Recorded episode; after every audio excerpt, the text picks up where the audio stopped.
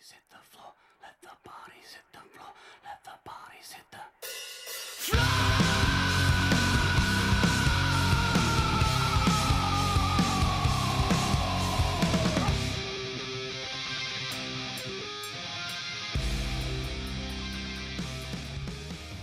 And welcome to episode 117 of the Varangian Heresy podcast. My name, as always, is Jody. I'm your hostess with the mostest. And tonight, um, we have a bit of a different lineup for you in, in who's here to chat, but we'll introduce everybody in a minute. Uh, we are talking all things, almost all things Black Library. Um, as we can see, uh, you know, as we sort of got a rough idea that we're coming towards the end potentially of the Siege of Terra books um, with the Big E um, and Horus looking for the Rumble in the Jungle very soon.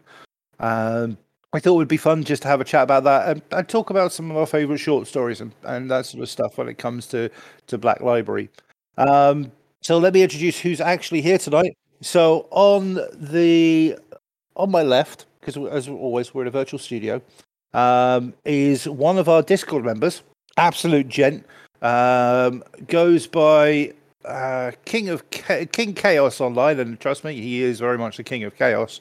And um, we love him for it. He's stepping in tonight to help us out as Nurgle's rot has decimated half the podcast. It is the one and only Mr. Anders. How you doing, buddy? I'm doing fine. Hi. Hi, glad to thank you for jumping in and being on, and thank you for being part of the whole Discord crowd as well, my dude. Yeah, no worries. It means a lot, and it's a lot of fun. So, uh, yep, you are jumping in, doing hero's work this evening. And speaking of doing a hero's work, on the left of my left is technically he's either in Stockholm or somewhere up north where the polar bears roam and the moose are used by the police to, to chase down any sort of uh, vehicle that has an internal combustion engine is the one and the only Mr. Joachim Mortz. How you doing, bud? Oh, I'm fine. And up in the north. You are up in the north, right? I wasn't sure where you were this week, but uh, how how are the the old reindeer and the polar bear? Are they behaving themselves, or are they? Uh... Yeah, we got 50 centimeters of snow this weekend, so I've been shoveling my shoveling and hurting my back. We oh yeah, I, was, I can imagine actually. Well, we we've had barely five millimeters of snow, and it feels like bloody ice outside. So, um, Godspeed to you, sir. After chaos in, in Skåne, I assume. Oh yeah, absolute chaos. I mean, we're a sea level town that very rarely see snow. It's it's like watching, you know, it's like watching the world end when people are having to scrape ice off their cars. It's, it's horrible. Um, and then to the to my right, or the right of my right, or all the way up top of his throne, built on the uh, dead pretzels and empty empty beer cans, glued together with the tears of his enemies, is the one and the only Mister Freddy. How you doing, buddy? You know, unlike Joachim, I fucking detest the snow because because it means that I have to pay for more electricity, and now it's ridiculous. Yeah, that's I wish I kept true. my diesel car. I say, I, so, I swear, you know, I still think, hey, solar would have been a good idea, apart from the fact that it's bloody dark half the time or more now. And I don't think my, my neighbours would appreciate a diesel generator in the, in my apartment. So yeah, I, I, I hear you, man. Even for a single single dude like me, the the uh, the electricity bills are definitely going up. It's insane. Oh, it's madness, mate. It's absolute madness. Um, so yeah, before we start talking, let me get a couple of things out of the way. Um, we are obviously here. You're listening to us in whatever way you've chosen to listen to us. But if you do find it a bit difficult, you can always find us on Spotify. Um, we're on Apple Podcasts, Podbean, Stitcher, a few other of the uh, podcast catchers as well. Um, if you want to keep up to what we're up to date with what we're doing or saying, uh, Facebook, we have our Facebook page and a Facebook group, um, which we'd love to welcome you to, and all our new members since the last time we gave it a shout out. We have an Instagram when we update it. We have email, which you can find on our Facebook page. Most importantly, um, we have our Discord channel, which has been building very slowly over the last uh, sort of couple of months. Um, and as I said, Uh, Anders is part of the team. Is is part of the Discord um, family over there, and uh, Joachim is actually one of our. I don't want to say moderators because we don't exactly have to moderate much, but he's definitely one of the support squad who helped me out um, with running the channel. So it's greatly appreciated that, that both of you are involved in that way. So you've always got a chance to to interact with us on some form of um, social media wherever you want to. For a second time, we are going to be doing listeners' questions. Ooh, scary. Yeah, I know, right? They're going to be coming up at the end of the podcast. So once we've finished our main topic, Once we're drunk enough to.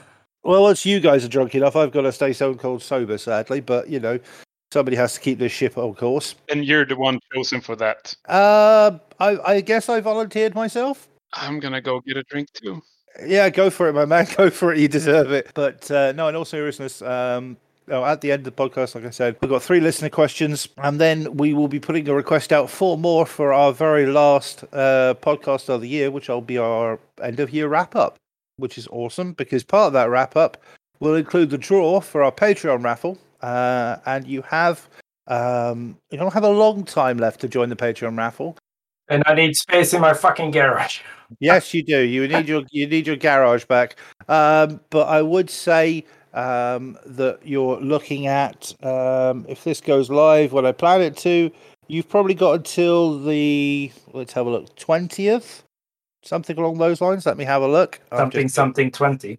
something something 20 something 2022 yeah yes you've got until the 20th tuesday the 20th to join up for our for our podcast patreon which you can find at patreon.com forward slash varangian heresy um there'll be a link in the show notes to this one as well because if you are with us even for this month of december for the very first time uh, for every month you're with us you will get a virtual ticket into a draw um, where we have a bunch of prizes, including an uno- uh, a full Age of Darkness box. We've got a pair of Sicarans, pair of Rhinos, I believe, and a couple of box squads as well. All of which will get ra- raffled, raffled, rationed, raffled. Thank you, Jody. Um, raffled off um, in a drawer as part of that episode. Um, so if you're one of the lucky few who are part of our um, Patreon, you're in for a good chance um, of picking something up. So I very much look forward to doing that. That was easy. What's everybody working on tonight? Uh, let's start with let, let's start with Freddie. Um, what are you hobbying nice. on? Yeah, well, you know. on a raffle night.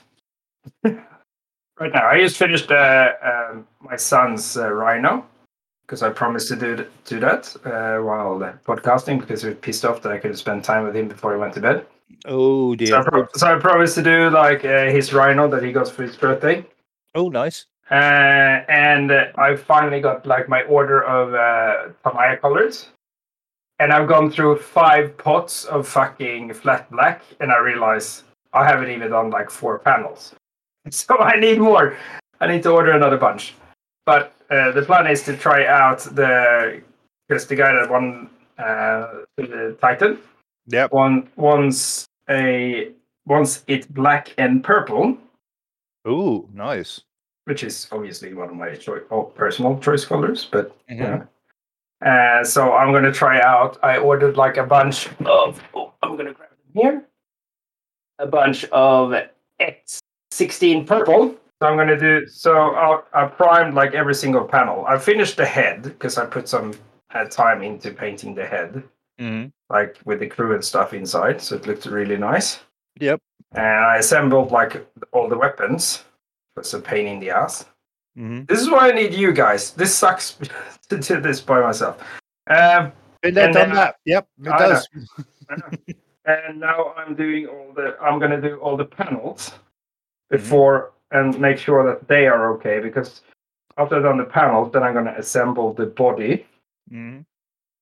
It, it's a massive beast Mm-hmm. because I want to be sure that I have the panels correctly, like in the color that he he would want in me. Yep. and he's happy with that before I start knocking away on the actual model. Because you know how the skeleton works? That will be mostly just uh, different shades of metal. Mhm. It's it's like the the bang of the buck is in the panels. Yeah, I want them to look good.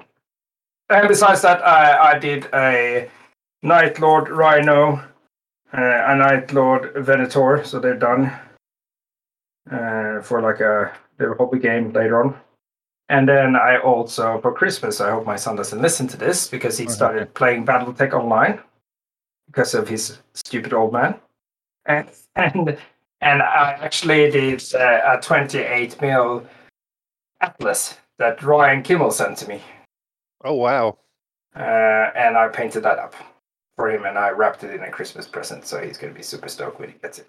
He is going to be very stoked, man. I love to. I love to see that uh, your boys are getting involved. I, I was stupid enough to not to take photos of it, but on Christmas Day, it's not heresy related in anything, but you know, Christmas Day, I'll take some photos and post it uh, in the Discord chat so you guys can have a look. Because I did kind of use all the military modeling techniques except oils, because I only had one night to do this shit on while while he was on.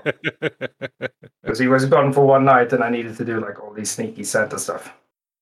yeah. Well, sounds like you got it all covered, mate, which is what counts.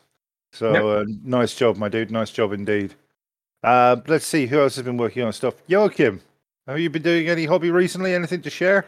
Well, I've been trying to up my Atramentors to a 20 man unit. Oh, blimey. So you can finally do that 20 man deep strike footprint on the table. Oh, that's going to be so rude. Yeah, but it's not finished, it's just the plastic gluing stage. And I'm also doing myself, actually. I got a surprise present from my, let's see now, my, uh, well, my brother in law sent me myself as a as a 28 millimeter model. So I have to Oh, right. I was going to say that. Well, it's that's- one of those copper models from the zombie, like World War Z. or- He has like a cop uniform and a frying pan in one hand, uh, and a beer keg in the other. So he knows you well. pretty accurate. But they're coming over for Christmas from the from the states, so I have to finish up before they arrive. Nice. So you got a lot. You got a lot keeping you busy there, by the sounds of it. Yeah. Other than that, it's just more Night Lords. Always the Night Lords. Yeah. Well, he's he's, he's good. You got to. How many points do you reckon you got now with the Night Lords? Me or Joachim?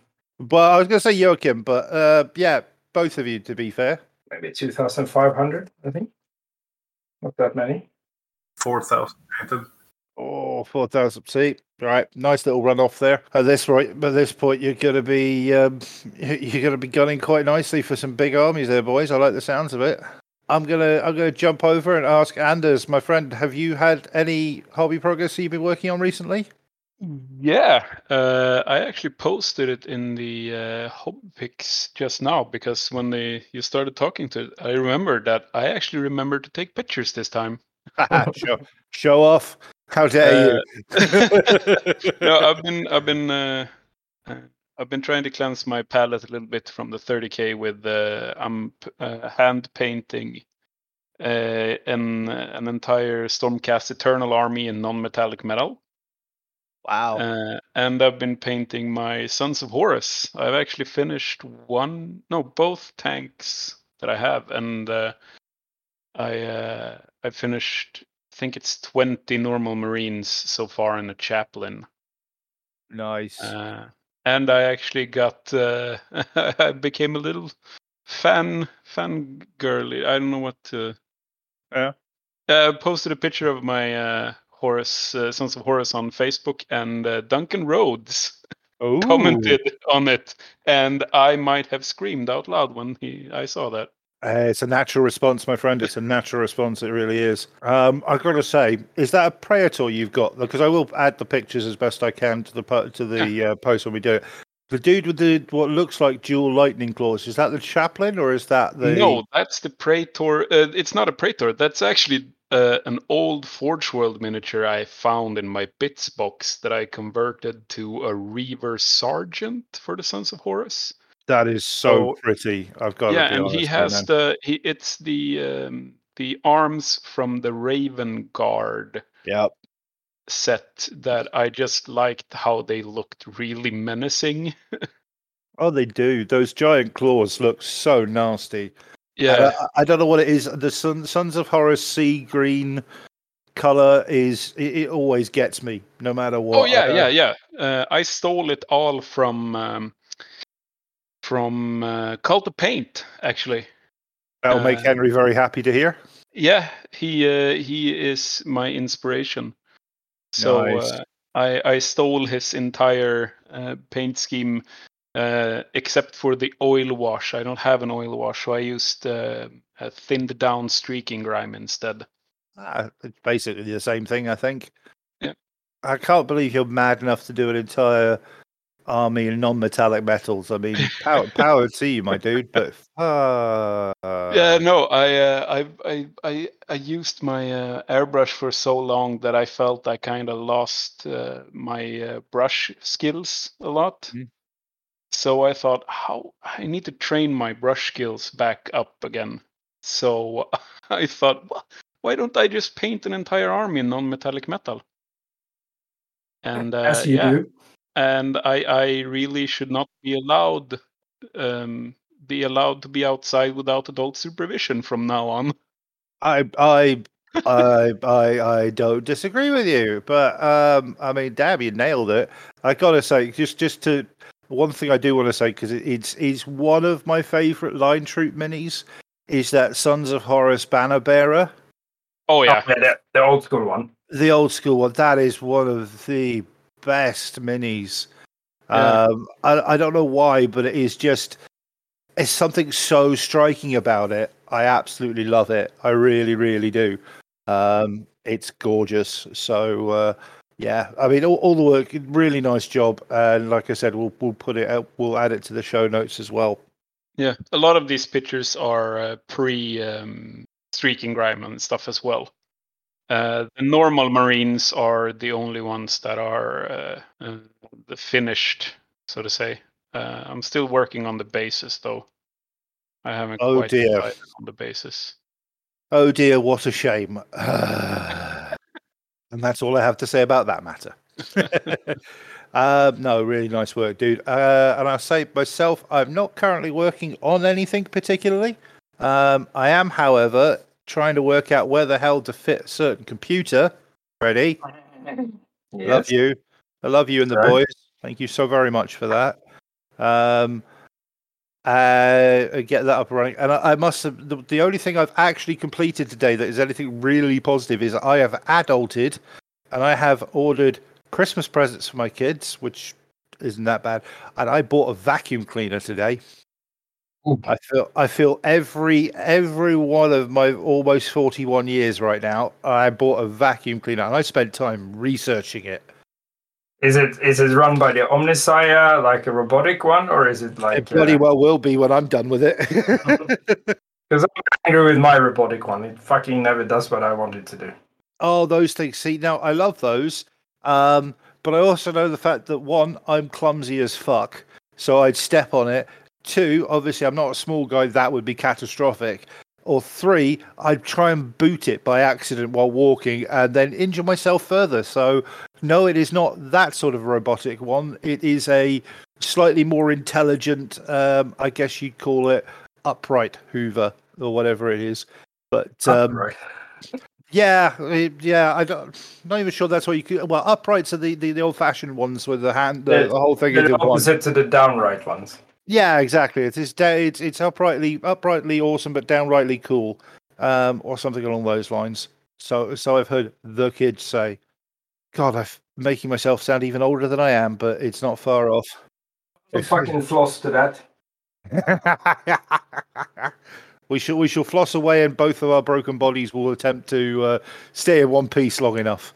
Yeah. Um, but uh, no, as far as, as far as actual hobby stuff is concerned, directly, I haven't done anything for a little while now. Um, I finally got a lot of the supplies through for the stuff I want to do. Um, certain Badab projects. Um finally got some lube for my uh, proper gun oil lube for my. Um, Finally got some lube. finally got some lube for my airbrush. Let me quantify that. Uh, for sure, of course, of course. Yeah, you're of course, you're of not course. single or anything. Yeah. What No, no, else all- could it be used for? Absolutely nothing. Not there is no such thing as unwanted friction burns, no matter what anybody says. I am um, building up now to get a couple of uh, painting projects underway.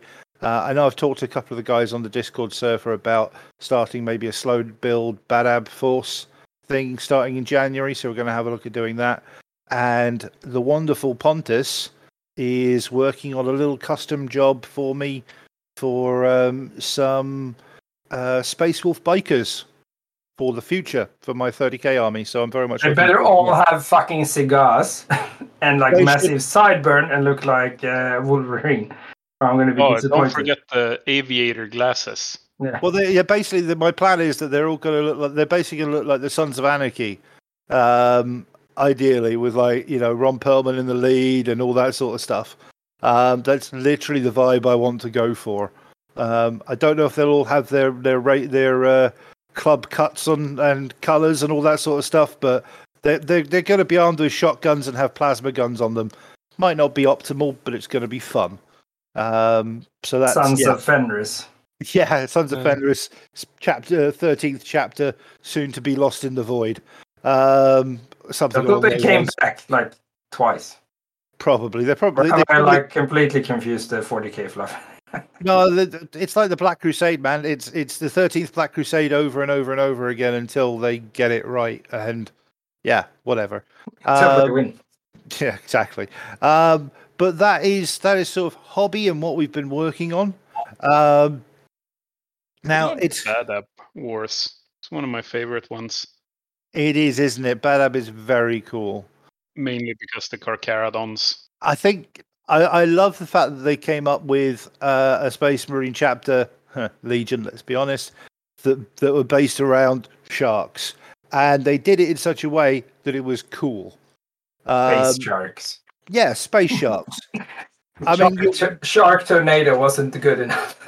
Yeah, they're, they're to Cool. be fair, they're one step to away. From, uh, Anders, Yeah. um, uh, go and check. I think it's like what's it, General Kill or something like this Major Aussie- kill. Major Kill. Check Yep, his I've fucking. seen yeah, it. Yeah. Get that shark boy. I uh, I also got the uh, I got Perturabo and converted him to Tyberos the Red Wake because I wanted the size. nice. Nice. Um, I'm not going to say I need a picture of that, but if you happen to have one, that would be very amazing. Um, but no, to be fair, though- Yeah, shut up. I mean, but still. Um, but no, I mean, this is literally this is one Legion uh, or chapter where they were one step away from being biker mice from Mars, and they actually nailed it. I think, um, which I, I'm I really like. Um, but yeah, um, Badab is cool, and we will be talking more about Badab in the new year. Ooh. Considering we we, we dropped Foreshadowing, yeah. Considering we dropped hints like like dumbasses a couple of episodes ago, we might as well keep the hype train going. Um, exactly. I'm Um, gonna bad up over Christmas. are you now? Nah. Ooh, that's going to be interesting. Wow, we'll see what happens. Um, but let I tell you what we can do. That we've got some big news, so we're going to roll on over to our um, our news desk, which is basically us spinning in our chairs, pretending to go somewhere else. Um, because there is some new stuff to talk about since we last came out, and something very big, um, which I'm not going to lead off with because I'm going to lead off with the Thousand Suns upgrade kits. What's everybody's i mean I, I, do we have any thousand sun players here? I wanted to pick Thousand Sun, but the fucking missus said, no, you're doing Night Lords. Uh, the whip crack says it all. Yeah, no, as it always does. yeah true mate true. But what do you think what, what does everybody think about the upgrade kits ellie yes knows hate it don't hate it doesn't really bother It's- me It's more Egyptian than the old ones, I reckon. But that's maybe Mm-hmm. that's just me because now, like, uh, I think it's like you have the whole underneath the eyes and stuff, the Egyptian symbols, Mhm. like a bit more visual. But I think they are more, but also less, if that makes sense. yes they're very um they seem very streamlined but they do stand out Because the other one was like Space Wizardly to the max, like the old upgrade kit, Mhm. and these these one seems like Egyptian, but you know, discreet in some sort of way. Yeah, which and, and a nice nod to the old, the ancient Egyptian sons of Horus eye. Yeah, Yeah, I like the shoulder pads, but I'm not. I might have to look a bit uh, at better pictures of the heads. I'm not sold on them yet. The pictures Yeah. on the Warhammer community site isn't. It's it's not very optimal. It's Yeah, just- I, I don't know. just understand 3D. why they take photos of the head straight on. Why not on like a 38 degree angle or some shit? Yeah, or or even just post it on a on a model. You know, I mean, there technically there are pictures of them on the model. If you actually look at the um, on the on the community article, they're there. yeah. But They it- usually it's- do like really good like 360 things. yeah, no, that's what I was going to say. Have they I miss stopped those. that or? Uh, I don't know. I think they're there, but I don't think it's till they're actually up online for sale. But I don't know if they have them for the um, for the upgrade kits. But One of the things that actually struck uh, struck me about the upgrade kits, how come they're not like the 40k upgrade kit, uh, where you actually get a little mini transfer sheet? I don't know. That's a good question. Forge World, if you are listening for some peculiar reason, Nespa, could you tell us why? I I actually think, like, kill me now, because I'm going to praise 40k a little bit. I actually think that the 40k upgrade kits are way better because they're like the old Iron Hand upgrade kits, where you Oh, got yeah. like some random arms and some shit, and you got some transfers, but you get not enough. It's bullshit because you don't 14 elements or something. Yeah, no, I have the the uh, I have a few of the Iron Hands upgrade because I have a Primaris uh, Iron Hands army, and they're f- fantastic compared to the to the upgrade kits I got for the Sons of Horus, which by far is the most good looking one, except for um, was it the Night Lords one I also liked. Yeah, I I really like the Night Lords one personally. I think that one looks and, really uh, cool. And the Iron Hands or Yeah. Iron Warriors uh, was also a favorite of mine. I, I stood between those three armies because I will never play a loyalist. Fair off to you, man. We're on the same side there. Besides the Space Wolves, which we never talk about. Hey, they, they, they, they can play both sides. They've done it before. Space Wolves never got an upgrade kit. You want to talk about that upgrade kit? They, No, they never no, got one. It no. doesn't exist. I'm saying like I don't think any of the upgrade kits are like some of them aren't like wow this is so fucking cool, but none of them are like except the one that we don't talk about. Like ah this is shit. I just want to vomit all over this crap. But I think it's lacking something like that extra piece of flair that you get with the 40k upgrade kit. But Yeah. maybe I'm just being fucking complaining. I will say this though. I got to admit the the the bareheaded sergeant head.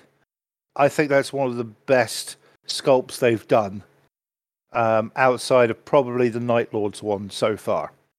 I just think that screams like Egyptian style. I think that is chef's kiss spot on.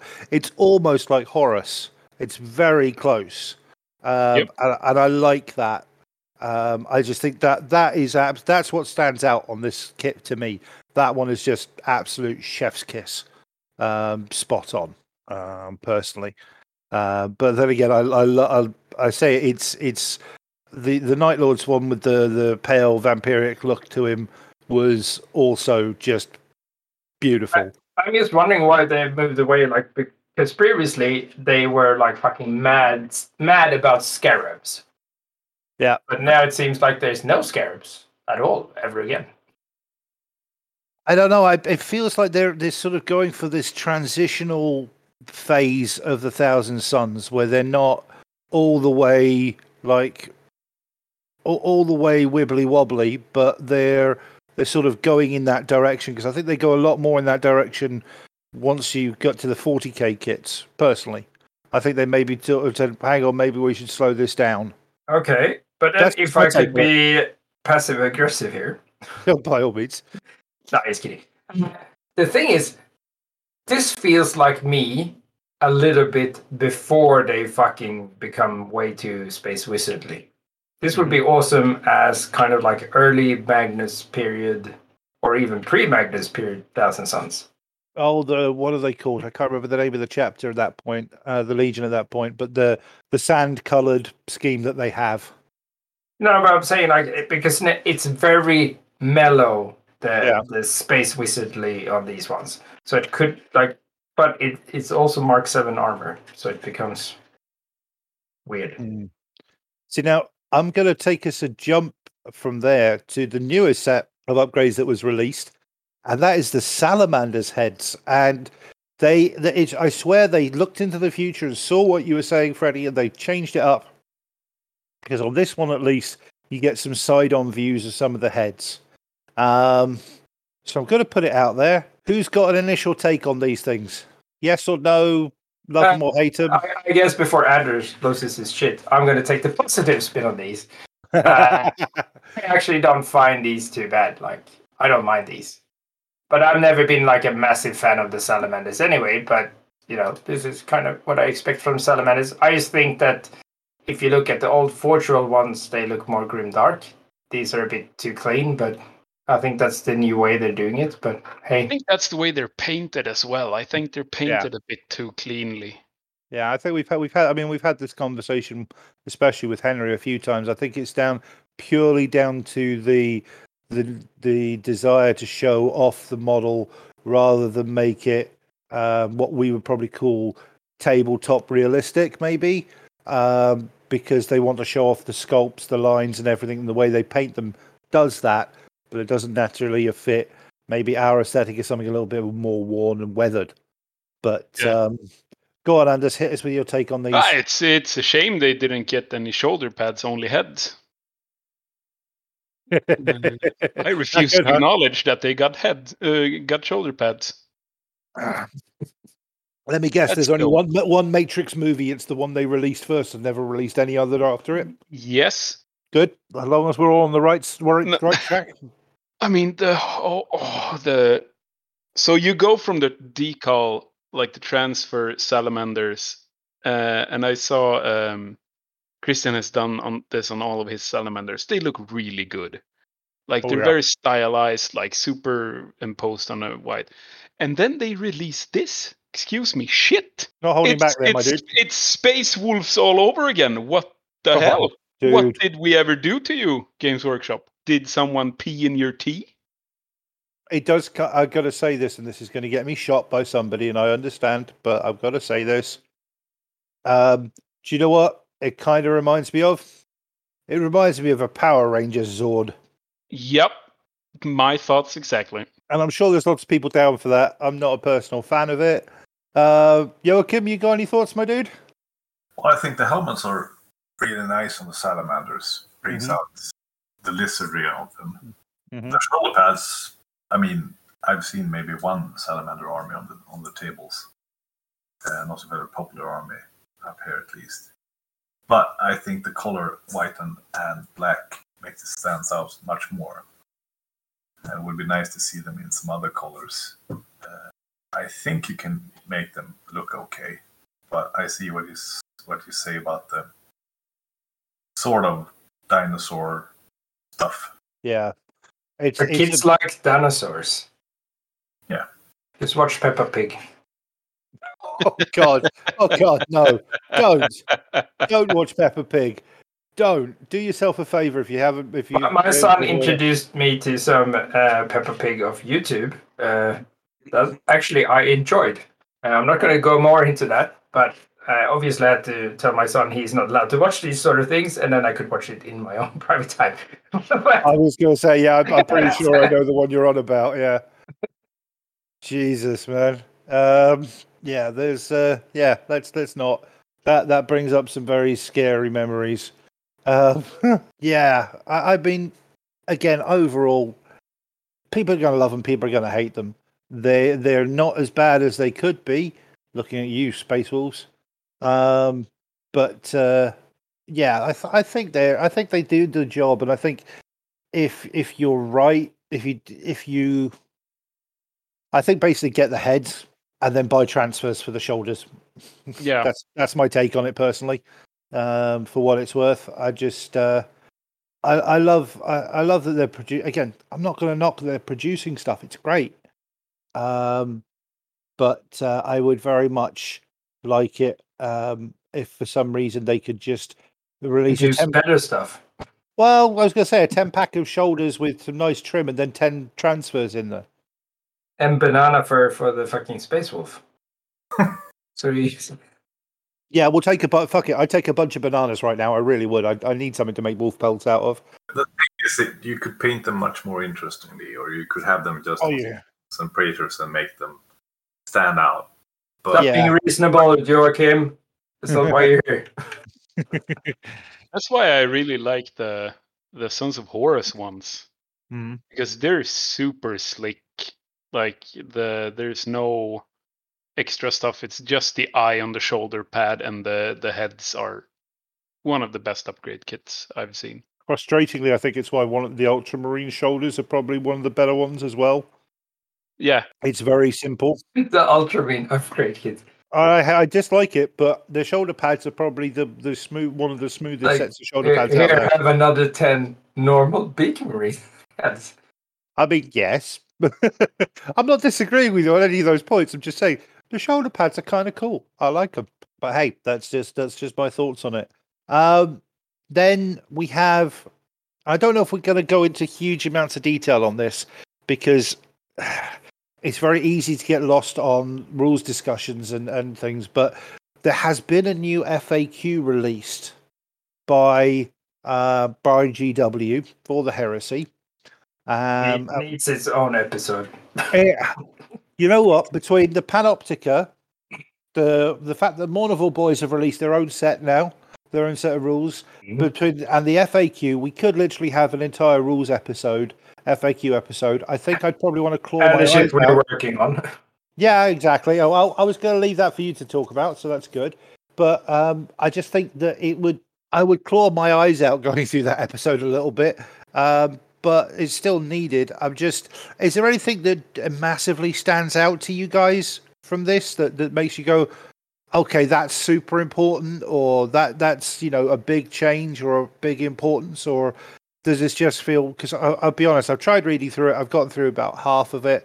Um, or does it just feel like it's more housekeeping on some of the stuff they should have gotten right the first time? I think as FAQs there are no, but FAQs are always things they should have done, and there's still a lot to do. Mhm. Uh, and I don't think they address all the big issues that we had. Uh, some of them are, some of are not. Uh, I mean, you FAQ things that we all know. Adding, adding a bit more common sense to, to what they've written, basically, by the sounds of it. Yeah, I mean, for example, the effect of damage on passengers explodes uh, when you have transports. You have to place them where the vehicle was used to be, Mhm. and one inch from enemy models. Mhm. Yes, you did. I know they need you to FAQ it, but that's the rule that was. Sorry, Yeah. guys, just missed it. Yeah. So, yeah, annoyingly, it, it raises the question of why wasn't it there in the first place? But Well, there is a lot of those, and I, I Mm. heard some. I haven't read it yet, but someone said that the Charybdis got assault vehicle or drop pod routes, whatever. They changed the Charybdis as it should have been from the beginning. I mean, Yeah. there are a lot of these issues that exist because they were rushed it, although they had a couple of years doing it, and I assume that people told them. I'd hope so. Yeah. So we're going to see more of these FAQs, and unfortunately, it's just going to make our rule books even thicker and more complicated to read. Because if I may say anything, the one that designed the layout of the rule books and the Legion books, go fuck yourself. okay. I mean, yeah, but it's not the most intuitive book, is it? I mean, they're not intuitive. They don't feel intuitive. No, it's sad. Hmm. Being 2022 and someone who has been paid to do it, it's sad. looking through the the the Liber Astartes one, didn't Medusan Immortals already have breacher charges? Aren't they just immortals, but uh, or um, uh, breachers with uh, with cooler names and stuff? No, they didn't. Wow. No, there was their own unit option. Yeah, I know they're for the Iron Hands, but I thought they were like they had breacher charges because they're breachers. You would think that. Um, I personally can't comment, but but it doesn't. They're not really be- breaches. They're a Medusan Immortal squad. Yeah, but They look like breaches, but they're not breaches. They're immortals. yeah, that's fair. Yeah. Uh, it's it's it's a certain type of logic. It's good old ru- rules as written, as rules as intended. And we all know which guys are screaming the loudest. Yep. So that's also another common sense thing. Of course, they should have been breacher charges on the Medusan Immortals. So no, no big surprises, and I expect many more of these when they have time. Um, I'll tell you what I will say. Oh, sorry, go on, Freddie. You were about to say something? Yeah, the, the, the only thing that has been, I know that has been like an argument before, is the whole hold the line thingy with uh, what you do if you fail the moral check and when that happened, which they've cleared up, which Mhm. can be a massive game changer once people actually play it as it is. Because what happens if you catch something that is falling back anyway? Yeah. Yeah. Well, sad, I- sad panda. Yeah. I will say, I'll tell you what I will say. Not particularly the, the main rules or even Legion of Astartes stuff, but they did release the um, the legacy units for the Solar Auxilia list. I I I really, really do not understand why they have decided to jack the price up on so many different um, models. Play, the playing costs. So you're talking about super heavies in the 750, 850 point range. Yeah. If you don't want them in games in games under a certain points limit, just say that. Don't jack. It, it just feels it, it, it's And ridiculous. not like point wise. Uh, all the legacy things that they've ever released Oh, are yeah. fucking retarded. Oh, they Uh, are. That Yeah, needs to be massively addressed. It's it's I don't know what the fuck they were thinking. Even like with the old Space Marine stuff.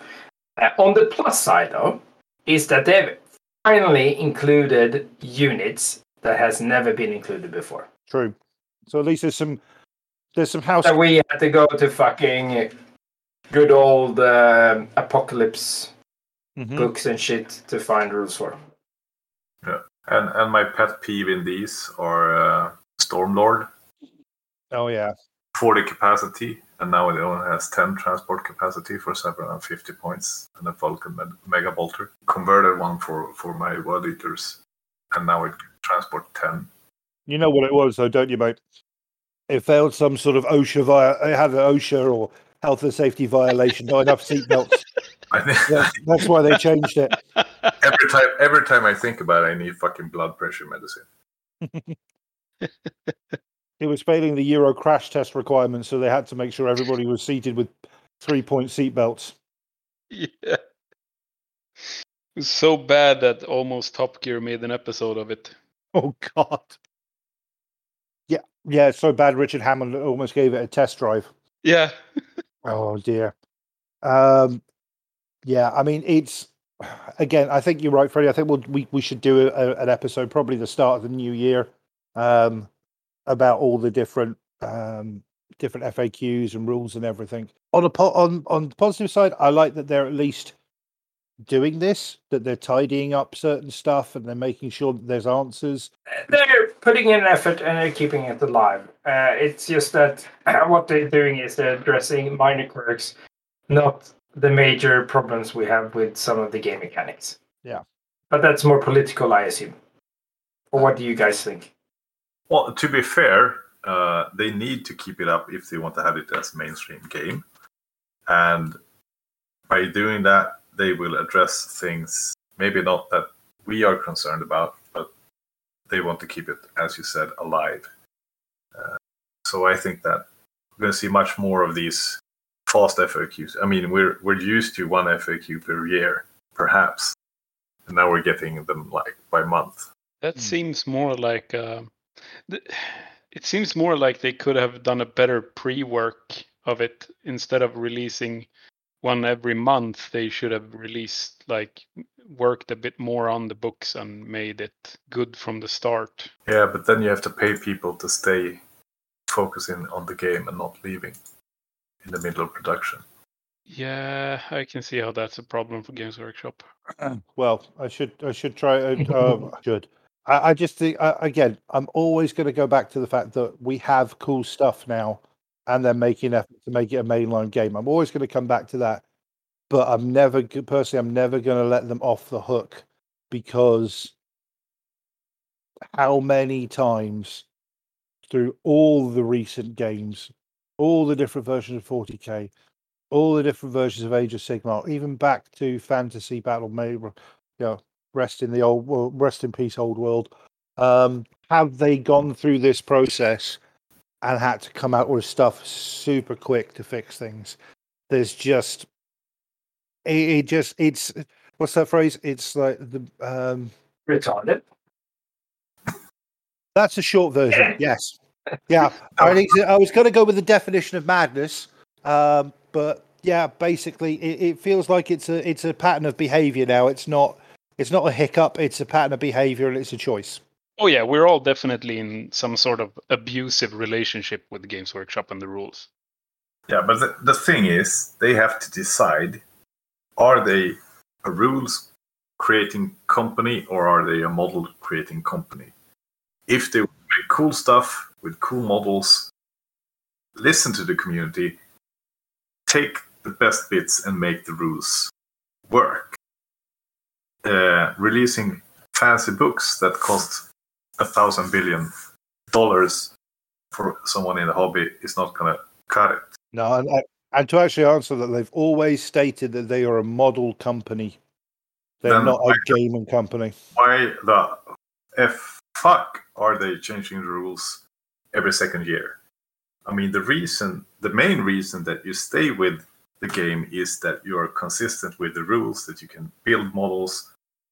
I mean, if you look at how they did destroy the old world with a great campaign spanning over four books, uh, that you didn't even have time to make an army for the first book until the world was destroyed and campaign is over, and now we have AOS.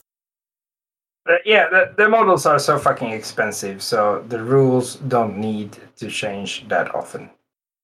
Precisely. Uh, and if they are a, a model focusing company, stop changing the rules all the time. People don't need the changes if you make them okay at the beginning. Stop the pay for win because people don't even have time to pay for the win because they can't even finish an army before the next edition is out or the next codex. If we look at the 4K side, Yeah. 30k is consistent, and we hope it stays that way with minor changes. But if it's going to be an influx of rules, as there are in 40k, I think most people will say, okay, we're going to play this edition and stop just taking the next edition. Um, But If that's because most of the players are like old, grumpy people that Yes. refuse to accept change. yes, This is true. This is very true, and I think we all fall into that in one way or another. So that fits as well. I'm going to say this: we're going to we're going to take a break from our news channel uh, and we're, or our news station, wherever we are now. We're going to spin our chairs and come back to the real world or the the, the virtual desk, whatever it is. Um, and we're going to move on because, like, like I said, we could spend hours talking about FAQs and rules and everything. and, and Games Workshop politics. Yeah, um, we will. Much We like will real real life politics is there's like a never ending story. you open that Pandora's box. and we will we will do that at some point in the future that's a promise we'll even get these guys back on again if they want to join us and talk about it but um, what i do want to move over to is our main topic this evening because as i said at the start of the show there is um, there is a, a, a general narrative sense that black library is gearing up towards the climax of the the heresy or the well-known climax. It depends how many conspiracy theories you have about who won the war when and all that sort of stuff. But um, we all know Magnus did nothing wrong. Exactly, hundred percent. And the Uh, heresy is all about Grammaticus. It is. It is just. It's just John Grammaticus's story with a few billion deaths in in the way of it. Um, but uh, no, what what I want what I thought would be fun to talk about is is just Black Library as a whole, the heresy as a whole, and sort of to get into that discussion. Um, I will say potential spoilers ahead for different stories. We're going to try and keep away from the newest books. Uh, I'm not as religious to the one year rule as JP is. Um, love you, JP, by the way. But uh, it is important that there are spoiler potential spoilers ahead for depending on how far into the Heresy series you've um, listen. So you have been warned. So actually, God, I'm going to shoot myself in the foot from the start. Um, actually, going back to what we were saying about the FAQs, about the get about Games Workshop being more a model company that makes rule sets and you know all that sort of stuff. From that point of view, uh, existing that that's one thing, but they really how do I put this? They put they knocked this one out of the park when they create when they got when they created Black Library as a whole for um, supporting uh, and expanding on the The sort of miniatures. The yeah, expanding on their miniatures and and the universes and the lore that exists, and the Oh, to be- creation. To, to be fair, if if there was no lo- uh, lore, Mm. there would be no miniatures to produce. This is true, but I think um, what I'm trying to get at is that I think Black Library is is a. a I don't know if I um, want to say a, a It is the- stroke, but it is it is the best accompaniment to the models that I think is is is possible. But I wanted to get your your thoughts on it, guys. What, what's your general thoughts on Black Library and what it produces, etc. Overall, um, let's. I'll throw it to Joachim first. What What are your general thoughts on Black Library and what they've done um, with what they've produced? Right. Uh, bit of a, a, a, a long draw or something like that. I mean, I started playing role playing games in 1982, and I don't think that I own a role playing game that has this much fluff or background material as the Horus Heresy have. I mean, it's 60 plus uh, books Mhm. produced solely for miniature game to give you a background story of your army and an arc of how they evolve and what the characters do and it's amazing every fucking book you read you want to start a new army it's amazing uh, to say the least Mhm. uh, Someone might even say cunning. yeah, cunning. I mean, whatever. They're giving us stories, they're giving us art, they're giving us inspiration, they're giving us stuff to do to uh, make this fantasy even bigger. So I say, keep on going. Whatever you do, it's going to be good because the writers are, to some extent, not that good, but still usable Mhm. until to some extent are just insanely good. Uh, some of these stories are just uh, fantastic material to use. Mhm. And I think that they capture the characters or the, the legions in every book. Uh, I mean, there are some some dirt thrown towards the Dark Angels for their for their books, but but I really enjoy the one of the last ones I, I had here was uh, the Angels of Caliban, the Emperor and Slaves, number thirty-eight, when they start hunting for Curze, and by doing that, they become the most tyrannic and fascist movement ever seen on Ultramar.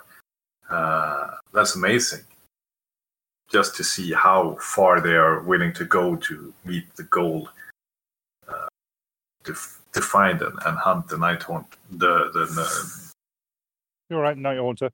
Yeah the night haunter that's just yeah it it brings a new depth depth and you realize how s- fucked up the lion is how extremely uh, how, to to what what extent they will go to meet their goals, and they're not about around saving people.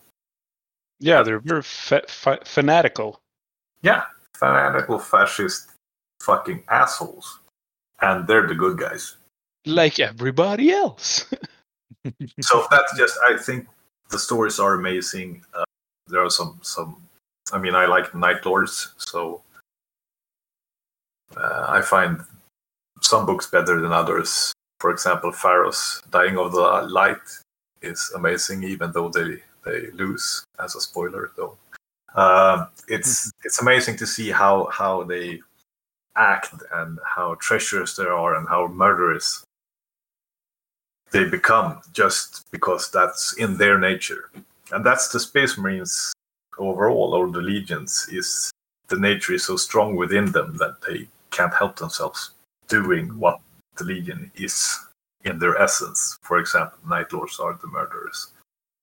Ultramarines are the shining diplomats and Those heroes. are the judges. They just kind of went Well, they took they- the wrong turn at some stage. Yeah, yeah. I mean, the, Well, the Ultramarines the- are the they're fear the em- Yeah, the empire building. Yeah. Builders. That's So, I mean, every, everyone has that aspect in their legion that makes them stand out and we can associate them to some part of, of the human culture i mean they're inspired by them and then uh, how do you say uh, they make them stand out with those few uh, few attributes but the one that i think is most uh, the, the, the, the most tragic hero is uh, actually the world eaters those are the most tragic ones in the whole series What, what's your take, um, Anders? Black Library as a whole, however far you're into it, what are you? What are your thoughts? Uh, I actually like it, but I I can't read books. Mhm. So I think it's it's not enough audio stuff on there. Uh, because with my ADHD, sitting down and reading a book is I go ten minutes and then I c- go away in my own head and I start thinking about quantum physics and paint theory, and then all of a suddenly chocolate chip cookies and coffee, and then yeah, it's a roller coaster in there. So I, was, I would hope they had more audio stuff, but otherwise, I love their like a lot of their books. I li- I listened to Valdor, Birth of the Imperium, Yeah, that's a good one. uh, and I, I I distinctly remember one. It's a space book, uh, Space Wolf one, but I can't remember the name of it. It's uh, it's a Remembrancer. I think they're the- called. Pro, uh, Prospero Burns. That's one of my yeah, favorite. like uh, yeah, because he uh, the Remembrancer gets taken in uh, as a Mm-hmm. with the Space Wolves, and then he gets to witness. Is it uh, Nikaea? yes. Uh, and uh, they uh, he also witnesses the burning of Prospero, like at the front lines and stuff. Uh, and the uh, my my non Horus Heresy favorite one is the uh, Night Lord Omnibus with Talos. Uh, it's a combination of the the Soul Hunter, the Blood Reaver, and the Void Stalker book. Isn't that uh, Aaron Dembski-Bowden? Oh yeah, he did that. He did that, and didn't he do um, the Black Legion series as well? I don't know. At 40k, I think he did. He did a uh, a Black Legion one, which was uh, is apparently really well loved. I I must admit personally, I haven't listened to um, any of the 40k stuff, but uh, Yeah, Yeah. no, it's it's very it's not as 40k as I thought it would be. Um, it's uh, in in in my head canon, it's it's uh, right after heresy, uh, not not too far into the future from the heresy.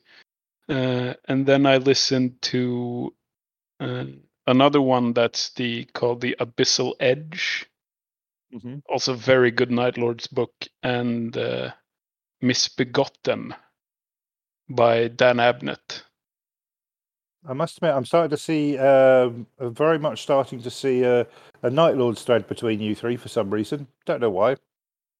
Um, Well, it's the books out. It's the ones that I've found. Uh, I've listened to a lot of it, but uh, I can't remember. I can't remember all of it. I have. Uh, I, I I put YouTube on my speakers, and I use uh, like uh, there's a guy called a Border Prince on YouTube. Mhm. He uh, he does audio stuff. Uh, I just finished his um, his Gaunt's Ghost uh, Sabbat World Crusade books that he Nice. reads. Uh, but yeah, I listen to a lot of the YouTube stuff and the the, the audio books. Yeah. I love them, especially the voice acting in some of them is fantastic.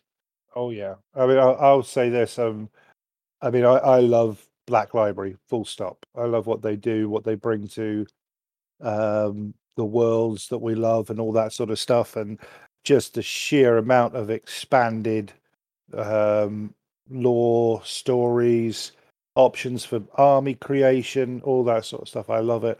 But I'm just like you. I I have a hard time concentrating um, with reading. So I love audiobooks.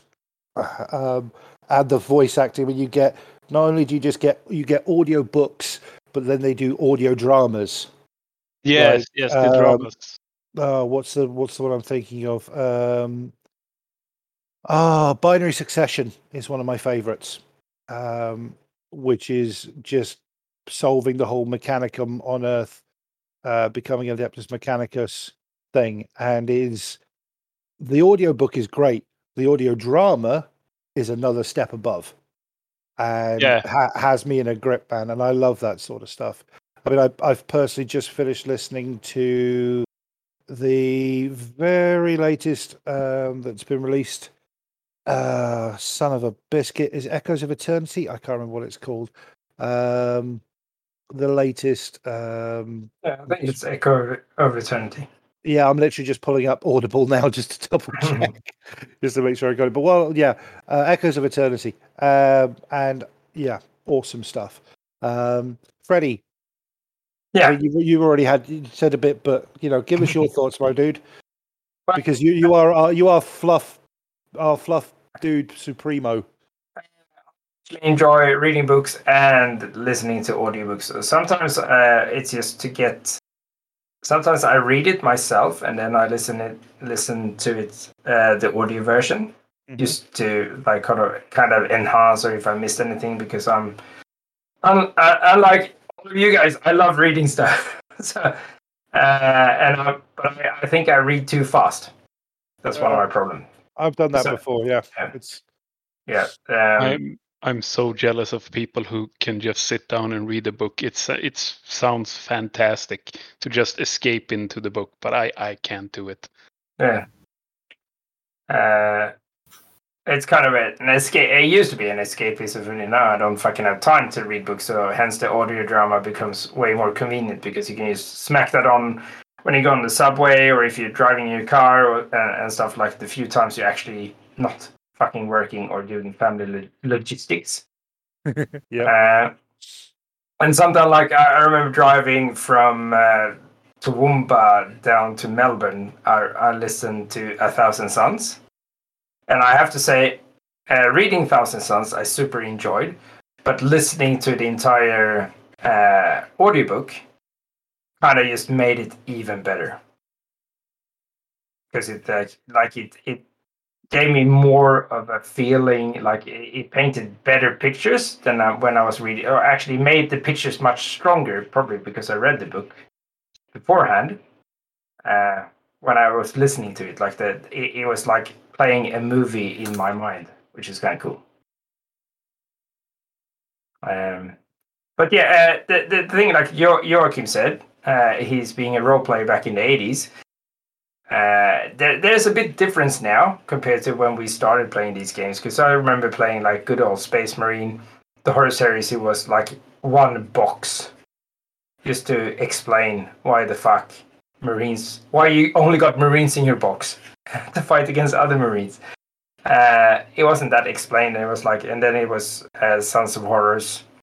Uh, we're only a chapter back in those days and shit, but you know they expanded on it so much and it, they've done it really really well but they're not the only company doing it and they realized that that if they write stories hey who hasn't read a book and wanted to start a new army Mhm.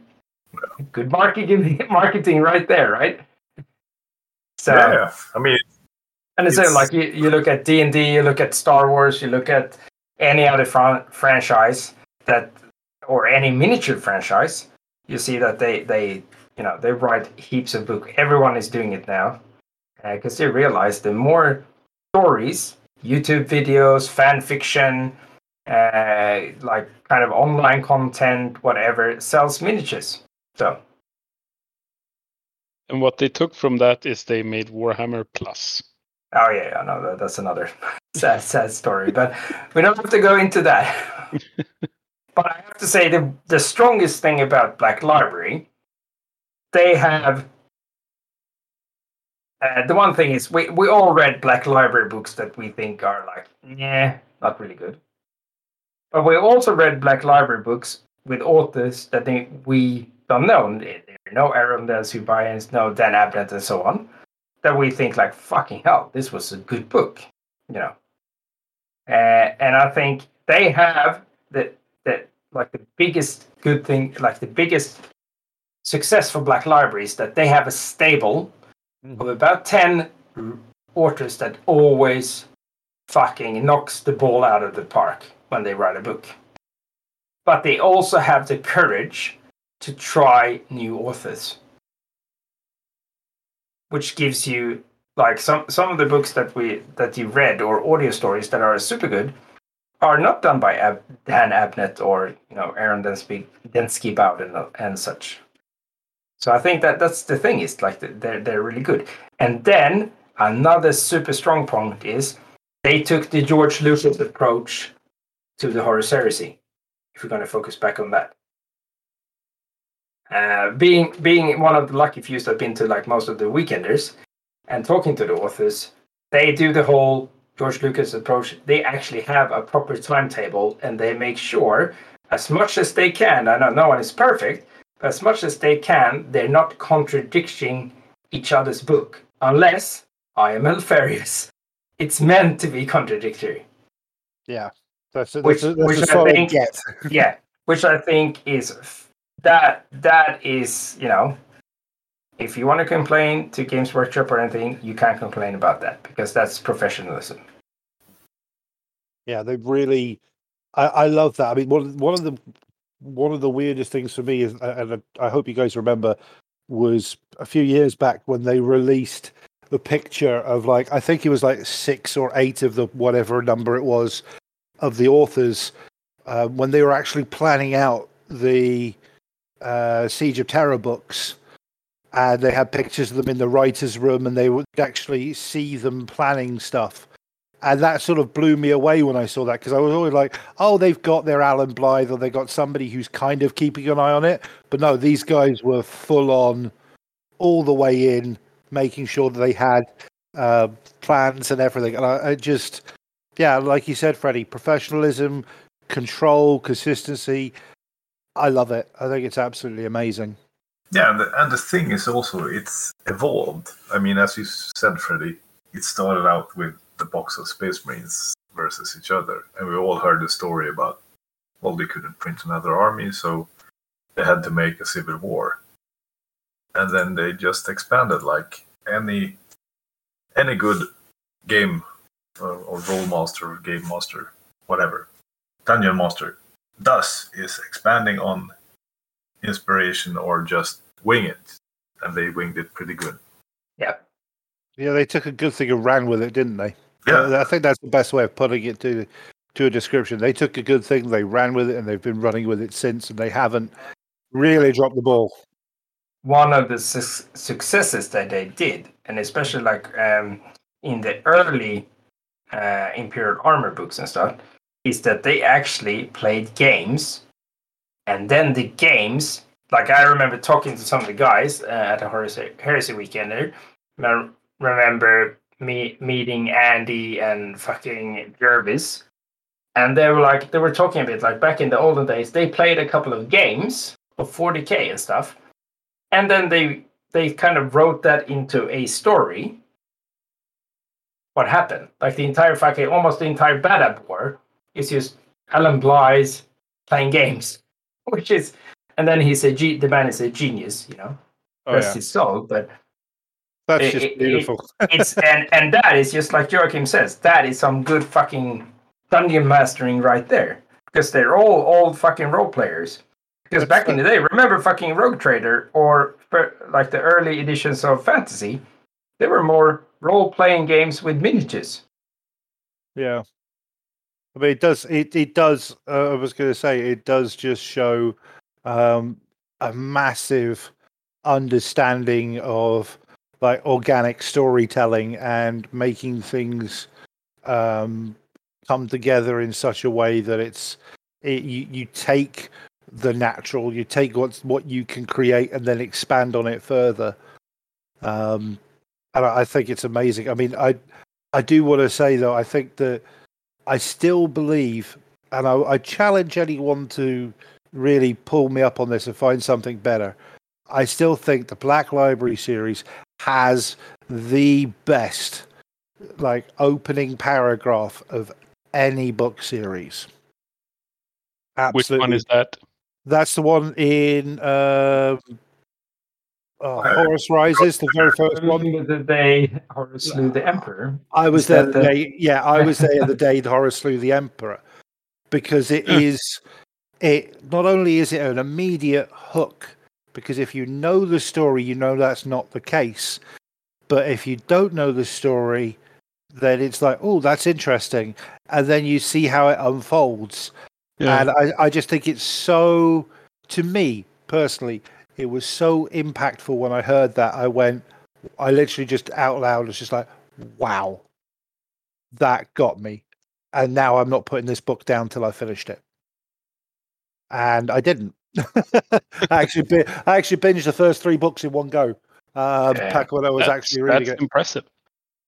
Uh, I had about as much of a life then as I do now, so I mean, I'm not surprised. but um, but yeah, it was uh, it was it was worth it, and you know, it, it hooked me, and I No, think that's I have a, a thing here. I mean, if we if we talk about Scandus or our tales storylines, or that we want to create the same thing but within the universe, yeah, with respect to what the Black Library and, and the guys are doing, to build a story and let the players unfold whatever's going to happen Hmm. in the story arc. No one cares about if the traitors or loyalists wins, but we want to make a great story about it and then spin off the next event on what happened before so Yeah. that places players that has been with us for a while can see oh this is the transition from battle 1 to battle 2 to battle 3 and Mhm. now we have the epic resolution at the end of the year or whatever and then we start over okay this happened and then you continue to build the campaign and let it branch wherever it will go I'm probably going to say something unpopular to a lot of people who are hearing me, but I think that's something that's feels far more unique about the heresy compared to other gaming systems that GW have. Um, it feels like that is a reality that we can do that, and it makes sense. Um, and I think that's because of the size of the game, that it's legions and it's grand numbers of, you know, in the background, it's grand grand numbers rather than limited to skirmish forces of, you know, super duper duper soldiers now in the 41st millennium or whatever it is. Um, and I, I, again, I love that. I think that's something that's so such a unique selling point about this particular game um, that we we all absolutely know and love. Um, you can play it from centurion to to apocalypse games and let's not forget, Centurion is a fan made. yeah whatever fills your box you can play Yeah, how many points you want how small games you want you can play even like you only have 10 models and make them all individual Mhm. whatever you can find somewhere in the fluff that uh, gives you the authority to do that mm-hmm. Hundred percent. titans to to small skirmish games Mm. and so mortalis and battleships and Mm. you take in in anything you want is okay as long as you get a good story Mm. and that would be what i emphasize on every event is that do a good story Hundred percent. don't Actually, all the whack it's not about it's not about that particular instance. It's about the story and where it go, where it's come from, where it goes to next. Yeah. Um, Uh, I, I'd rather play a game and lose on the final dice and have a great game with great armies instead of stomping someone in round two. Yeah, that's very fair. So, Um, so no lascannon spam, I guess. I have only the ones on vehicles. It's a man committed to the cause. um, what I would say is this, though, because it's actually quite when you talk when we're talking about this sort of stuff, something that sort of comes to mind with the legions that we play and love, and you know, or even the legions that we you know we see others play and that sort of stuff. With the books that you know and the stories that you know, do you have like a favorite legion arc throughout the heresy? Is there one of the legions that you go, yeah, I, I appreciate that. That's something that catches me, something I really enjoy, something that maybe you didn't think of beforehand for that legion, but now it's like, yeah, actually, no, I get it. I see see that a bit more. Is there anything like that for you guys in there? Any particular legion that just sort of jumps out at you? Thousand Sons. Thousand Sons. Wasn't expecting that one. Well, I've never been a massive fan, but the story is fucking good. Yeah. Anything specific that you like about it? Anything you can expand on It a little bit? super super tragic, and you know, very un, unexpected. Like I, I think they they really nailed because they were one of those legions that weren't really explained that well prior to like the Black Library doing the series. So they had a chance to do something really unique there, and I think they kind of nailed that. Yeah, I'm not going to disagree with you on that. I think it's got they've got they've got some of the most iconic um, history points uh, of the heresy. Yeah. Um, I mean, a lot of people, myself included, for a long while, I didn't realize that Prospero took place before the heresy started. Yeah. The actual burning Prospero. Well, that for being a legion that weren't involved that much in the fighting, they're involved in everything. Yeah, But they, they're part of everything in one way or another. Yeah, and then and I mean they are pushed or push themselves into traitorism or to become heretics, not by the intent of becoming their own gods, but by the choices they make. They become the enemy of the emperor, and therefore they become traitors. it's almost like I mean, yeah. Oh, who?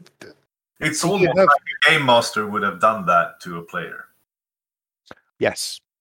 Yeah. Again, bringing it back, I like it. What about yourself, Joachim? Have you got a favorite Legion arc? Well, uh, yes, world eaters. No, sorry.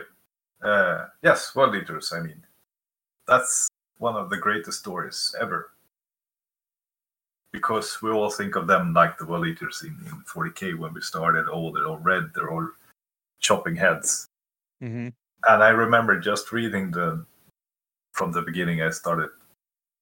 I read Skulls for the Legion, Blood for the Primarch. Mm-hmm.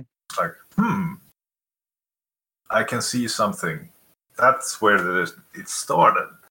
And that's Yeah. also back towards being being a game master. You want to implement something that later you can see that it's twisted and it's turned. And you realize, oh, this is the first touch of Khorne. Mm-hmm. And then you have the total lack of empathy from the Emperor that like Angron is the only one that cannot save his friends or I mean the ones that should become his legions are just butchered as dogs and then he becomes this sort of rebellious son that that the father didn't acknowledge or or give sympathy to to his cause. And that just turns him fucking crazy. And I would say the betrayer the book 24 betrayer blood from Mhm. dark god is fucking amazing It's Yeah. one of the best books out there. I've got it personally. I've said it many times. I think you have as well, Freddie. I think it's probably the one of the best heresy books. It is so good, and and the thing is, uh, talking about the Valdor book, Hmm. Uh, when and then you know the whole tragic story, and you know about the father that's you know not there. Obviously, this is weird because it, they're created sons, but and how of all the scenes when they're talking uh, in that lab, and he's like, "This is subject number 12 and I couldn't remove the nails. You know, he will die. Like, um, that's tragic. Yeah. So he cares, but he obviously being one of those fucking dads that can't live like he loves his son, but he doesn't have the emotional capacity because obviously he's fucking autistic or some shit. So he can't hold his kid and hug him, but he loves them. Yeah. Does that make sense? It's like It one of those actually, yeah. anticlimactic thingy that he has because he's if you read what is it there's another book when it explains the emperor when he actually becomes the bonded one of all these shamans Mhm. to become this superhuman or the, the ultimate being Mm. he has to sacrifice certain things of his humanity which comes back into the space marines being kind of a smaller copy of him has to sacrifice part of their humanity to become something better Yeah. and that and the entire red thread throughout the heresy is this sacrifice of this emotional part like parts of their emotions Hmm. actually makes them better anyway because they the flaws that are still left they the, the few pieces of humanity they still have left is the things that fucks them all up because they, they don't get the whole Then it is, as a reader, you can see that they are fucked up, but they can't. And and this is the sort of the touch toward um, totalitarianism or fascism or whatever you want to remove the empathy, to remove the sympathy, to just do the right things that are effective. And that's what makes them non humans, that makes them angels of death. And they're supposed to protect the humanity, but they don't at the same time. Yeah, they they can't connect with the humanity, which I think is the saddest part of it. Uh, there's there's a lot of lament, lament uh, lamenting. they can on a theoretical level it's just Yeah, they can't the- on an empathetic Yeah, but it's, there's a lot of lamenting by the Marines, by just individual line Marines when you go through some of the stories about that fact that they they have lost a lot of that from themselves, um, which I find quite interesting. Um, Anders, my friend, have you got anything that you you got a particular legion that you like their story as it goes through? Yeah, I like the. Sh- so there's two of them. I like the the the the space wolf stuff, Mhm. um, and I like the uh, um, uh, what's his face, um, Kharn the Betrayer, Mm-hmm. and I like the um, the Night Lord stuff, Yeah, uh, the heresy for the heresy at least. But I think one of the most underrated uh, guys from the Black Ri- Library is Robbie MacNiven, but he hasn't written any any of the uh, the heresy stuff. He's only written 40k. is there anything particular in the 40k his 40k writings that you'd recommend? Oh yeah, the Carcharodon series, the Outer Okay. Dark and the Red Tide.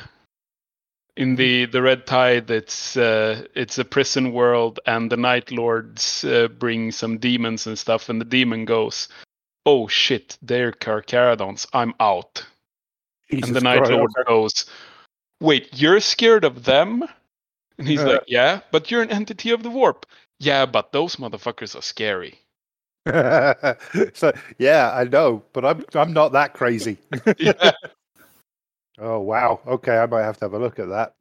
Yeah, no, I have both of the books, but I I can't read them. Yeah. I own them; they're in my shelf, but I I can't sit down and read them.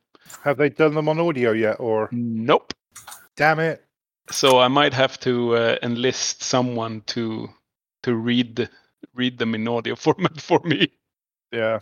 If you do, let me know. I'd be up for getting listening that way. Yeah. That would be very helpful for me. Um, I've got to say though, for, for my personal take, I would actually say, uh, I mean, everybody's going to go, "Oh, you're going to go Iron Warriors or Space Wolves." Nope. I actually think I love the Sons of Horus story arc throughout the whole series because I mean they do get featured a lot, and they start off as a very well respected, well put together, well rounded legion, and it's more of it's more of a reflection of the absent father trope Yeah. that you have with always. the yeah, as you have with the emperor and the primarchs, you have it with Horus and the the the legion, and for its legion's the legion's reputation, it it shows just how heavily it was born around um, Horus. You know, there's a massive and spoilers. There is a massive turning point for me which is the death of uh again spoilers spoilers spoilers the death of Maloghurst the Twisted. Because when Mal- Maloghurst dies why why he dies and what he does his death is very noble very it's a sacrificial uh, death. He's doing something for his primarch the person he loves and it has the desired effect. But from that point onwards to me as a as a fan as a listener as somebody who's watching and listening to these stories that's when the sons of Horus start to go off the rails in a bigger bigger way where it becomes more factional where it becomes more um War bandish. yeah back to the Selfish, Cthonian uh, style back to Cthonian selfish. style Exactly. Yeah. Selfish and petty. Yeah, but I mean, there there are still those who are trying to fight the good fight within the cause. I mean, like Abaddon is clearly someone who's trying to fight the good fight in there for the Legion. Um, he's still trying to do everything for his father and still trying to do everything um, the right way. But even he, he, I want to say hubris, but he succumbs to the desires of trying to prove himself to his father and try and do something spectacular, which sadly doesn't work out for him. And I don't want to go into details on that because it's one of my favorite parts of the Siege books. Um, but it's it, it, Yeah. it, every every one of them comes low in the end. Every one of them, from where they were, they come low and they they lose that grandeur and mightiness that the Legion had, and they become, you know, like you said, Freddie, warbandish, um, egotistical, self-driven. Um, it, where thing, you know, when it starts to break down, it really breaks down, um, and stuff like that. And I, I think it's it's beautiful. To it's a beautiful story to, to when you look at it, and it makes me it, it- it makes me smile every time because personally, I didn't pick up on it up on it until literally again the sort of the last Siege of Terra book that I was reading, Echoes of Eternity, because there are points in that book where you suddenly go, oh, oh, yeah, he, you know, Horus really hasn't been around. He's been doing exactly what he's accused his father of doing, Yeah. and it's it, it, it hits a sad note because The Isn't, irony. it- yeah, isn't that a theme throughout? I mean, all the relations are patricidical. Oh no, Yeah. it's it's all very daddy issues, all of it. Yeah, Yeah. It's And all very But it's Yes. a it, it's a great theme because if you if you look at the classics, Mm. what do we have? We have patricide, brother against brother, civil war. There's Yeah. no love stories. That's what's missing. There's no ladies in distress that needs to be rescued. Because all the ladies in distress are armed with knives and guns and kill you. Uh, and are like drop churches on you for fun. Yeah. So or slap slap a Primarch, yeah, Yeah. yeah, thank God for that that we don't have them. yeah, it's not needed for the story arc, and it's refreshing that it's not Mm. built on that. Although female representation, we can all do better than that. Yep. Horus Heresy. Anyways, I But it does does have some of the fucking best female character in the entire fucking universe. Oh yeah. they have. So, some sort of World- space captain. Yes. when it comes to it. we the can go. best captain is Lotara Sarin, Yeah. Yeah. who shoots uh, one of the World Eater captains in the face for leaving his post on her ship. It's her fucking ship, my dude. I think Oh, that yeah, was pretty and- well settled. Oh yeah, and she she also uh, uh, like picked a fight with Angron and Kharn on the Yeah. state. Yeah. Anyway, I you, know, you you were going in a direction there. Sorry, you- sorry. I just I don't want Lu- Joachim to lose his place on that one. But I mean, L- Lotara Sarin is is someone we would admire. But we and we can have that discussion on how we need that more. But anyways, you can see that the classical themes of, of Mm. patricide, brother against brother, civil war, and betrayal. Everyone is betraying everyone in the end. Uh, we start out with this glorious, this great civilization that are re retaking the, the galaxy, and it turns into civil war. And in the end, when the 40k emerges, there are no legions. Mm. They are bound, chastised to be only bands of thousands, Mhm. and they have degenerated to small war bands. All of them have. Even the Space Marines are just small war bands because the great whatever civilization the, the Emperor built died with him, and he's dead. But he hasn't realized it, and the world is not ready for it. So I think they they taken some great themes from the classicals and just emphasized them in every novel because every space marine is just one thought away from betraying their captain where their greatest loyalty lies brother is brother but the patricide uh, or brother side is just living inside of them Yeah, yeah, and it, One it- of the oh, sorry, combat. Yep. yeah, and one one of the other ones, if you want to like follow just a single marine, the the Garro books Mm. are also fantastic. Yeah. Yeah, they really, really are. I mean, A- it's and they're in, you can get them in audio. yeah. Thank the Lord Uh, for that one.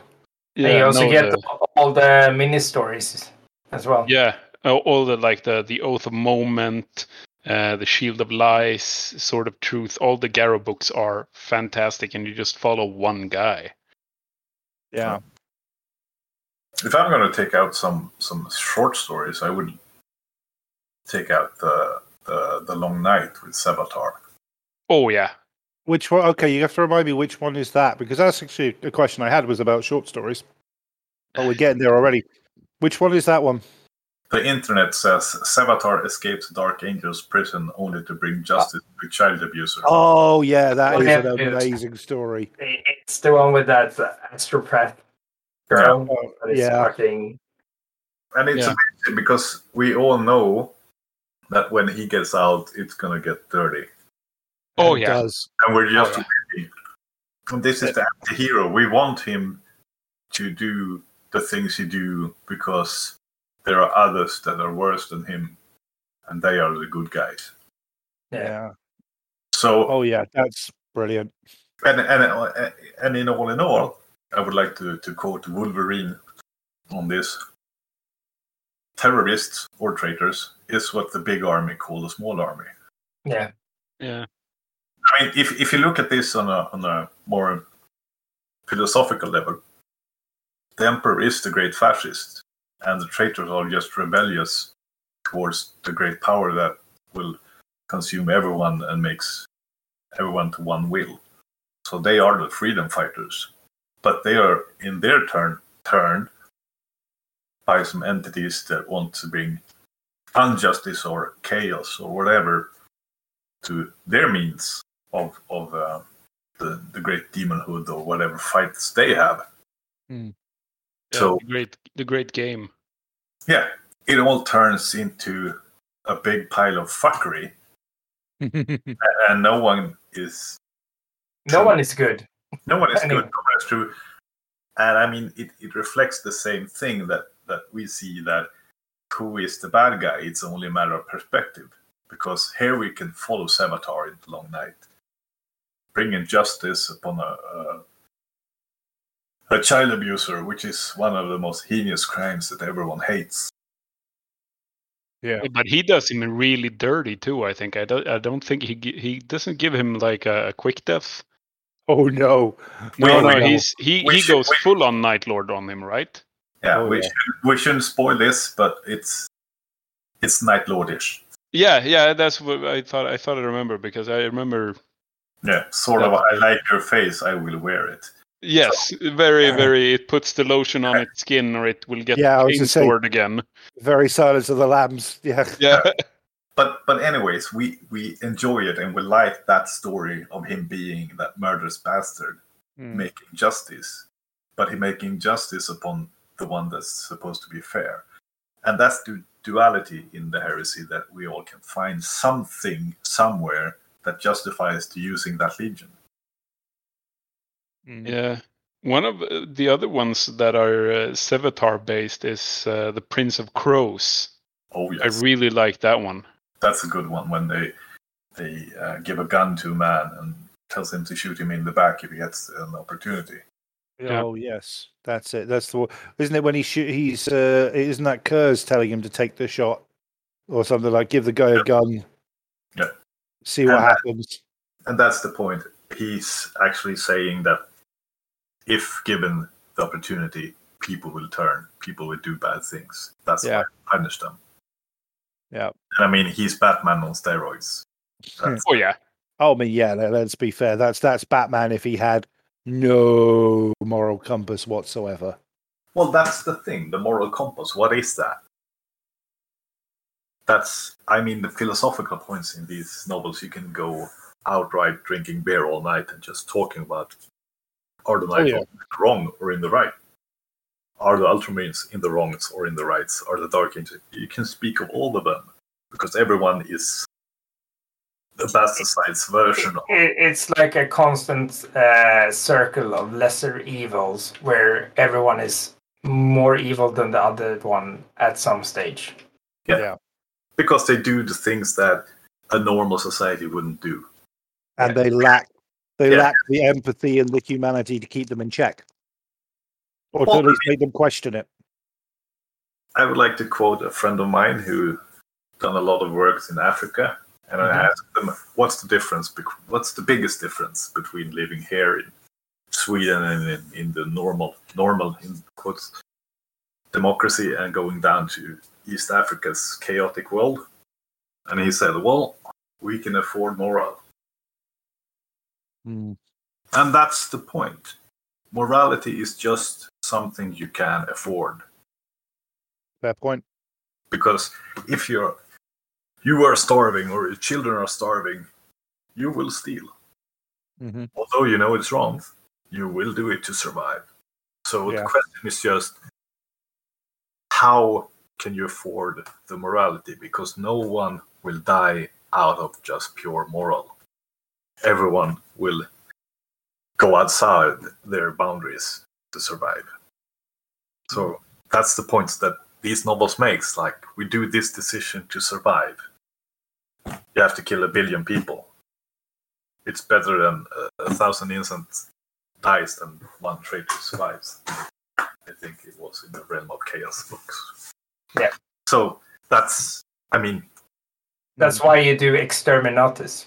yeah, you destroy Uh, an it- there's a Per- really permanent nice. solution to a ter- to a temporary problem. Yeah, it, it's a really nice description. In do you remember the old Inquisitor game Oh yeah, where where there's like a like a, a really good and same in the Badab War. I think there's like when the Inquisitor writes about like southern planets are getting wiped out in Exterminatus. It's really nice how they how they just write down like well you know the price that you pay by destroying an entire planet is n- is like lesser than what would happen if that planet would fall to chaos. Yeah. Everything has its price. Everything has its limit, basically. Yeah. Yeah. Speaking, So what speak- was the what was the, the the the inquisitor that was banned from being an inquisitor because he for uh, he got some intel that the Tyranids were coming? Wasn't that also just after the heresy that he started blowing up planets? that was a little later on. I think that was a couple of mi- uh, a couple of millennia further down the line. Because it, it's pre Gaunt's Ghost, I think. Oh yeah. yeah. it's not Eisenhorn or anything. It's like something else. Yeah, it's it's the guy before Eisen Eisenhorn. It's a But you're not thinking about the Inquisitor novel when he actually travels to webway and goes to the Emperor. There's I can't really remember which other novel there is about an Inquisitor. I'm too old and senile. Well, before your senility kicks in, Freddie, what do you have any favourite short stories? Uh, Butcher's Nails. Mm-hmm. That is like the first time you get the whole. You get the, my favorite captain, Captain Ness, I should say. Uh, you get like Kharn. You get uh, Angron. Because I'm kind of biased. Like my first proper proper 30k army was World Eaters, and I Mhm. kind of liked the how they went from gladiatory to like really no like more noble than any of the loyalist legions ever and they were noble pre-heresy as well as Yep. in like before the primarch and how their nobility kind of made them downfall by having the butcher's nails to honor their primarch and uh, yeah shit just went bad and how Angron, yeah. Like if you read the backstory and if you remember the old fluff, how Angron was supposed to be like the the general for for like the Emperor's forces. Mm-hmm. So it's it's like super tragic. I think there was um, you get hinted in some of the Black Library books, like you know, uh, Vulkan was supposed to be the gatekeeper, Magnus was supposed to see a, sit at the Golden Throne, and so on and so on, and like um, Konrad was supposed to be the the judge for the Imperium. Um, was it like the artisans and so on? Yeah, I know, but the thing is the the product that they became due to the planets they lied on. There- There's like a big debate about if it was planned where they were supposed to land, Mhm. not from the Emperor, but from Chaos, or from we don't really know like the mother, because there is a mother. There's not just a dad. Oh yeah, that's that's very much Spoilers, spoilers. late in- spoilers into the late Yeah. late Siege of Terra books. Um, very much so. I mean, yeah, it's. I, I I do feel bad for. I've always felt bad for the World Eaters, and but the Butcher's Nails really drives that point home. No pun intended. Isn't her name Astartes? No, it's not. I can't remember her name. Now. Yes, it is. Is It it? is. Yeah, Yes. I think it is. Is it? I didn't think it yeah, was. I think they're they're all is. named after her, like the the Yeah. Astartes and the, all the Space Marines Are are they named really? after. Wow. Okay, my bad. I missed that. See, I need to I need to go back and listen to that again. That's that's big. I did. I see. Uh, this is why I love talking about the stories because I always, no matter what, I always feel like I pick up Oh, something. there's a lot of fucking books. Oh yeah. Yeah. there are. But I tell you what, I'm, I'm going to give you mine and then sort of move on so we can get roughly towards the end of what we're talking about. Um, in true fashion, I'm going with an Iron Warrior short story, but it's Iron Corpses, uh, which is, uh, or I yeah, Iron Corpses, which is, I think it's only about five, six minute audio drama, maybe a bit longer. Um, it feels like five or six minutes, but it's basically um, set on Tallarn after they've um, after the Life Eater virus has been dropped. Um, and I've got this guy's name almost almost remembered. It's Copernicus. It's almost I always remember it as Copernicus, which is not right. But he's basically an Iron Warrior. Um, I, I think he's he's either a tech marine or a siege breaker or something along those lines. It's a war. Uh, It's a Warsmith. wordsmith. He is, he is a Warsmith. See, now I'm trying to remember that because he definitely had knowledge because it's. I, I he love needs the it way- for the Titan. Yeah, Spoilers. basically, long story short, he says, "Fuck this! I'm not going to die. I'm going to find a way to keep living," which is very Iron Warriorish, very stubborn, very moving forward, all that sort of jazz. And he fucking well, effectively hotwires a Titan, a Warlord Titan, to get him back in the fight. And you know, it shows that he, he's willing to put himself through pain to clear uh, to clear his um, clear his pain, you know, his, his infection. He basically lulls the the loyalist Moderati, who's in charge of the, or Princeps, who's in charge of the Titan, into a false sense of security, takes him over, and then basically through a combination of like pain inducement, psychic, you know, psych controlling, and all this sort of stuff, hotwires a fucking Titan. I mean, to me, that's almost What's the not to like? well, yeah, what's not to like? I mean, it's it's almost the antithesis of exactly what um, the Iron Warriors are like. They they are stubborn. They refuse to die. They will find a way to try and fix the problem, and they will, if possible, overcome, or more likely, die trying. Um, but they never count themselves out. Others might, or they might see them in a certain way, but they never count themselves out. And it is the most bombastic way to save yourself. I mean, let's be fair.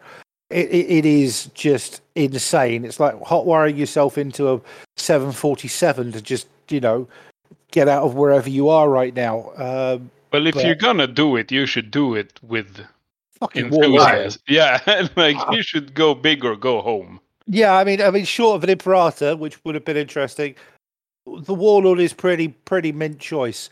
Um, and I just, I, I mean, there's so many things to take away from it. Like they dropped the Life Eater virus when their own forces were on the ground. It's part of that acceptable loss doctrine that runs throughout the the Iron Warriors. You know, these guys didn't give up. They're they're not against lying and deception, but there's always a, a goal towards it and everything and I love it. And I actually was I wanted to ask, you know, when we talk about these short stories, could you actually build a gaming force from this? But I think basically it wouldn't be a very fun gaming force to have basically a warsmith on a titan. Um, so In the Um, Titan. or in the Titan, yeah, in on it'd be logistically it'd be on the back gate or whatever, it would back door. But you know, just the thought of having that as a gaming force feels a bit one-sided. So I'm not sure it'd be a fun one. Um, but I mean, I think that there's. I, I just like the thought that there are so many stories and events. So we've talked. I mean, you and I, Freddie, we've been talking about it since since the first episode. You know, day one, we've talked about how much the fluff can influence how you build a force or whatever there is, and just just the stuff we've talked over this evening. I think it, it shows so much potential for so many different forces that you could put together.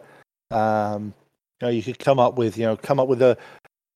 Could you find a way of doing a pre nails um, world eaters? Could you find a force that was built around Jago's actions, for example? Um, you know, maybe a stealthy ZM force or something, all armed with cudgels and whips for whatever reason. Um, you know, We need more whips. we need, we, we do need more whips. All the electro whips? well, that's the Slaanesh upgrade, that's for sure. Um, but you know, there, there's so much that we can take from this, and I, I'm so thankful that it exists. I genuinely am, as a fan of this series, um, and the fact that they haven't, they've been active in using it rather than doing like what bloody Disney did with Star Wars expanded universe and basically wrote off and said, nope, none of those stories ever existed. Because there were some good stories, like the X Wing series, the you know, Yeah, all, they all were that really sort good. stuff. They were Well, really good stories. Origin for Han Solo, like the old one. Yeah. Oh, it's so good. I mean, yeah, all that sort of stuff. But it was I'm glad they never they never shied away from it. That they they embraced it and that they did stuff with it. I mean, you can take a direct correlation to um Betrayal at Calth to the stories. You know, to the Mark of Calth. It's an entire game starter box set, so, stealth starter box set, whatever you want to call it, based around the fact that the Ultramarines, are the World Eaters, uh, the Word Bearers, sorry, are trapped underground in arcologies. Beautiful. It's literally, it's literally, you know, you could grind that down to maybe a couple of paragraphs from a book. They've turned into a, an entire game, and I, I just love it. I really do. But my big question to all you guys, to you guys, where should Black Library go next in relation to the heresy? Should they go back and look at more stories? Should they go forward? You know, what in your mind should they do next? If if let's say they they take the next three books to wrap up the conclusion, Horus, Emperor's back on the golden is on the golden throne, etc., etc. Nice little bow on top.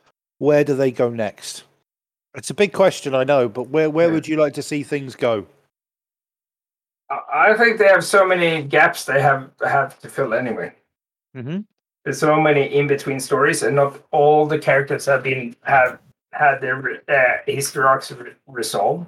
Also, um, one easy thing they would do is, uh, you remember in every single codex from back in the day in 40k, Mhm. uh, there's always a story about what happens to the Primarch, and that like the easy way around would be to do a story about every single Primarch like Mhm. how they disappear or what's going on. Like Lima Ross story, what's leading up to him leaving into like the warp to go and pick fruits into the Garden of Nurgle. Mm-hmm. Why? Why did fucking uh, Rogal Dorn die? Jaghatai's last ride kind of thing. Yeah, sort of thing.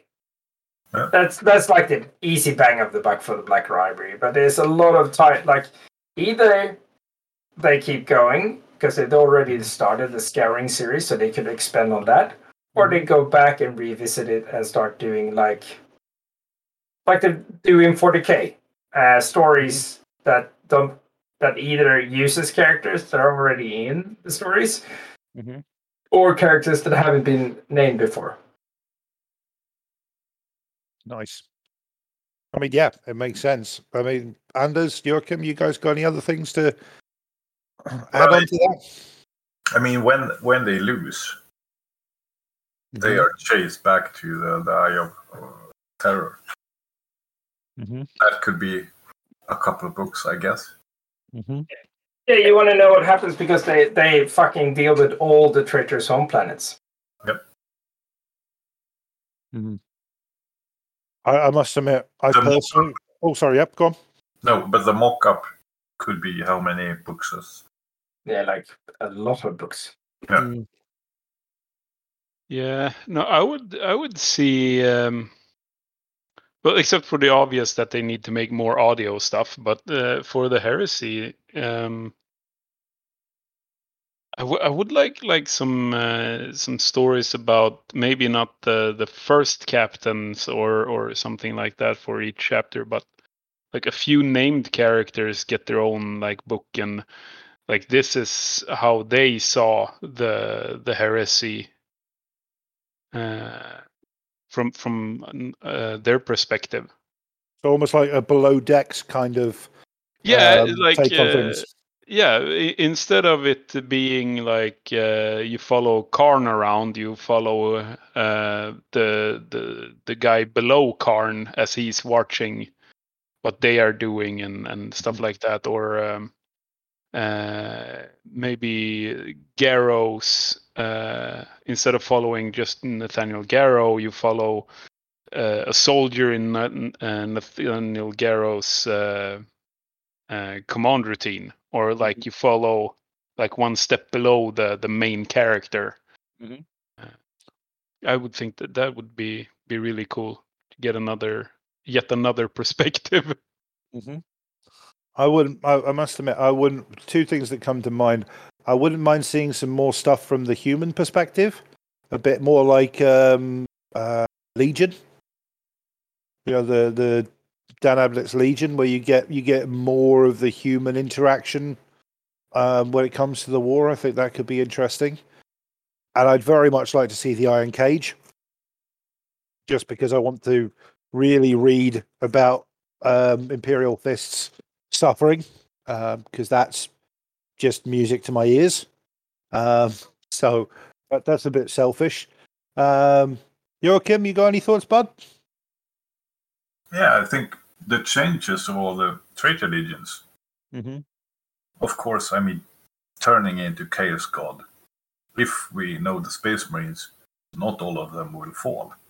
Mhm. Some will once again go against authority say this is wrong. So there will be internal strife as well in the traitor legions when the demons reveal themselves. and say that all right, now we're going home to the fuckery. Come with us. You can do, I think, a, a lot of stories there when they try to either break free to become war bands on their own or returning to the humanity. You could do a lot of stuff there. And as Anders said before, why not make a revisit to not just the first captains, mm-hmm. but turn into some battles and, and give the transition of how how were they thinking, what were the tactics, and so on. You can spin on a lot of stuff. I would say. I wouldn't mind seeing some more like zone mortalis actions described. That close quarters fighting, that's something I'd really like to, to read a bit Uh, more about. Hell, if Black Library ever runs out of ideas, they can just do fuckloads of books about Alpha Legion co co co-op missions and shit. So like that book uh, when they kind of uh, reactivate the sleeping cell on Terra and shit. Praetor of what was it Praetor of Dawn or was it Praetor of oh, Praetorian of Terra? Isn't Yeah. that the book where yeah. Something like like- that, Yeah, They they can do a gazillion books of those. Because Alpha Legion fuckery never ends. that is far, far too true. Um, well, I think before before we wrap it up, I just I will give you guys any sort of final thoughts you that we haven't covered, or you wanted to mention about Black Library or the Heresy body of work in general. Anything like that?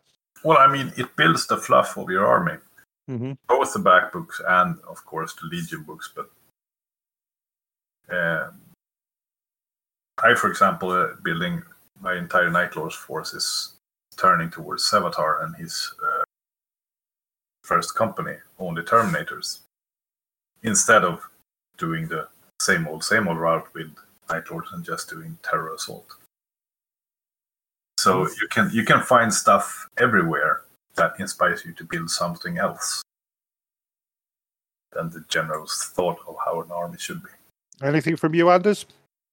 No, uh, I'm just gonna keep on building my uh, my heresy, my Sons of Horus.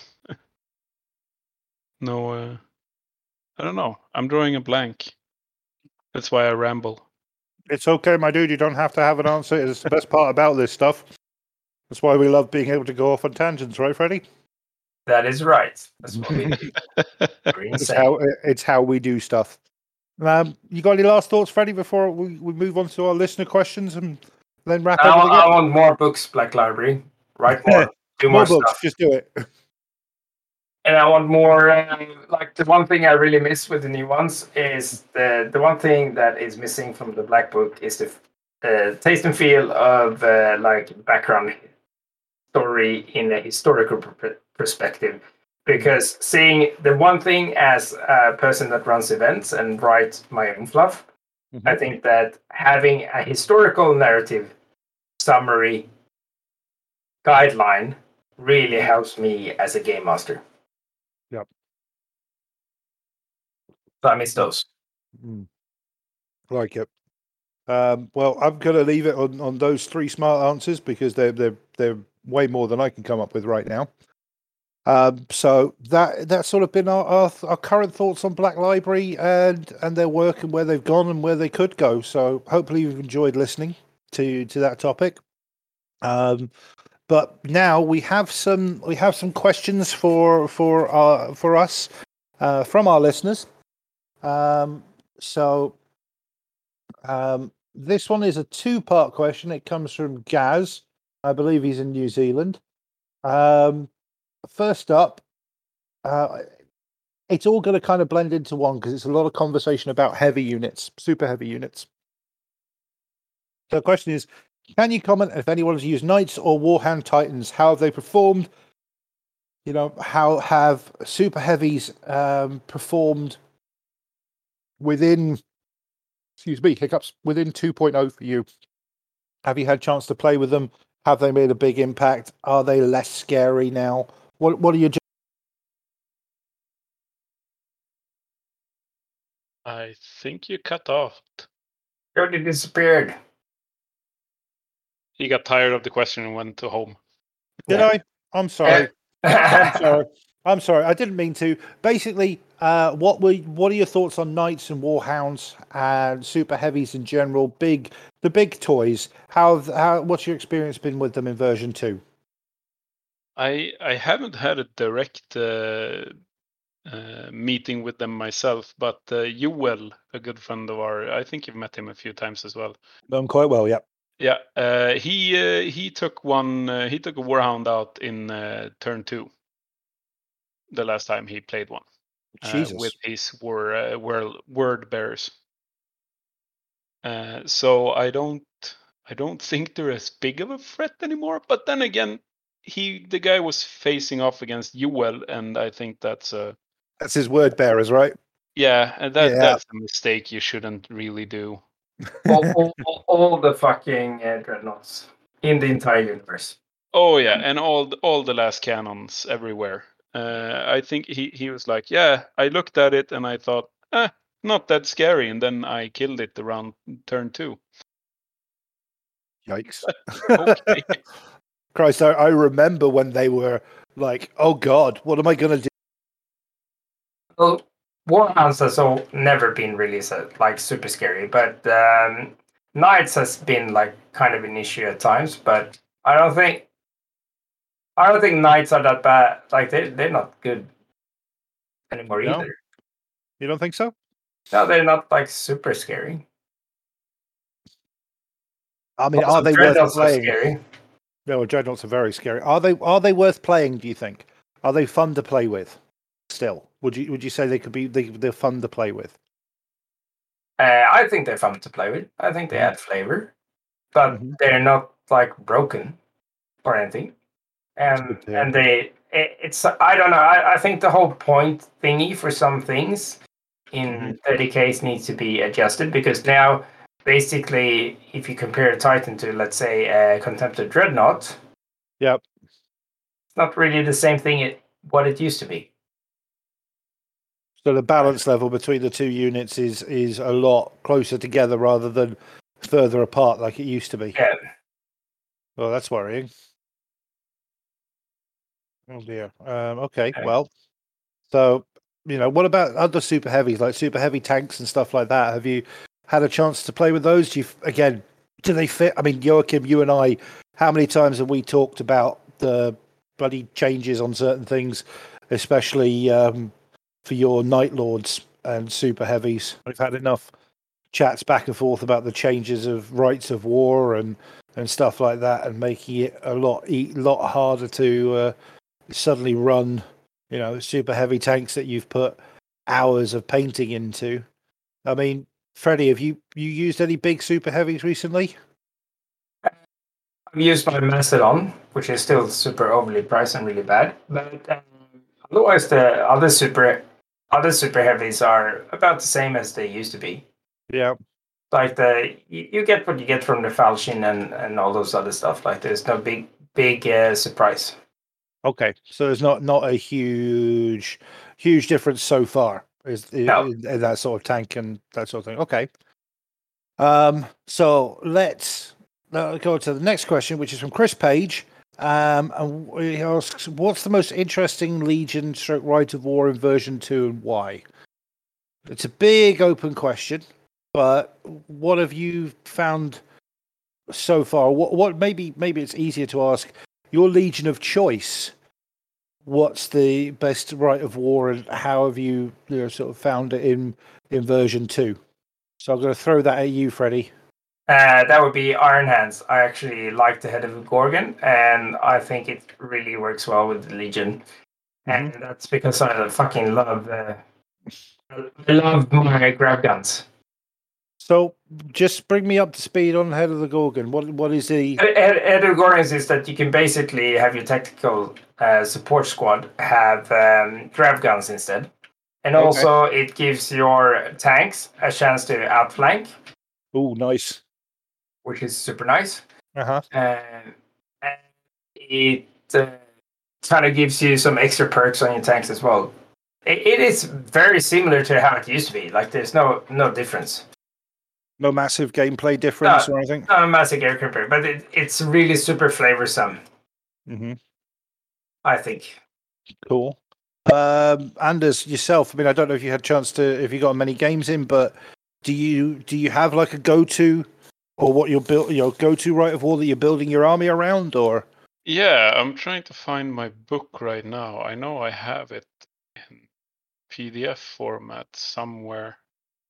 That's the Liber Mechanicus. Oh, here. Hereticus. I can't remember. It's the one, um, since I'm playing the Sons of Horus, I made them so that it's the uh, Sons of Horus. Here it is. Let's see. Um, is it the Black Reaving? Let's see. The Black Reaving is uh, Reaver attacks. Uh, uh, yeah, it's uh, the Black Reaving where I can Mhm. take um, Reaver attack squads uh, as troop choices. oh, Uh, nice. And they also, yeah, and they also gain uh, they they gain troop uh, line, and uh, I get to deep strike um, uh, Justaerin Terminators.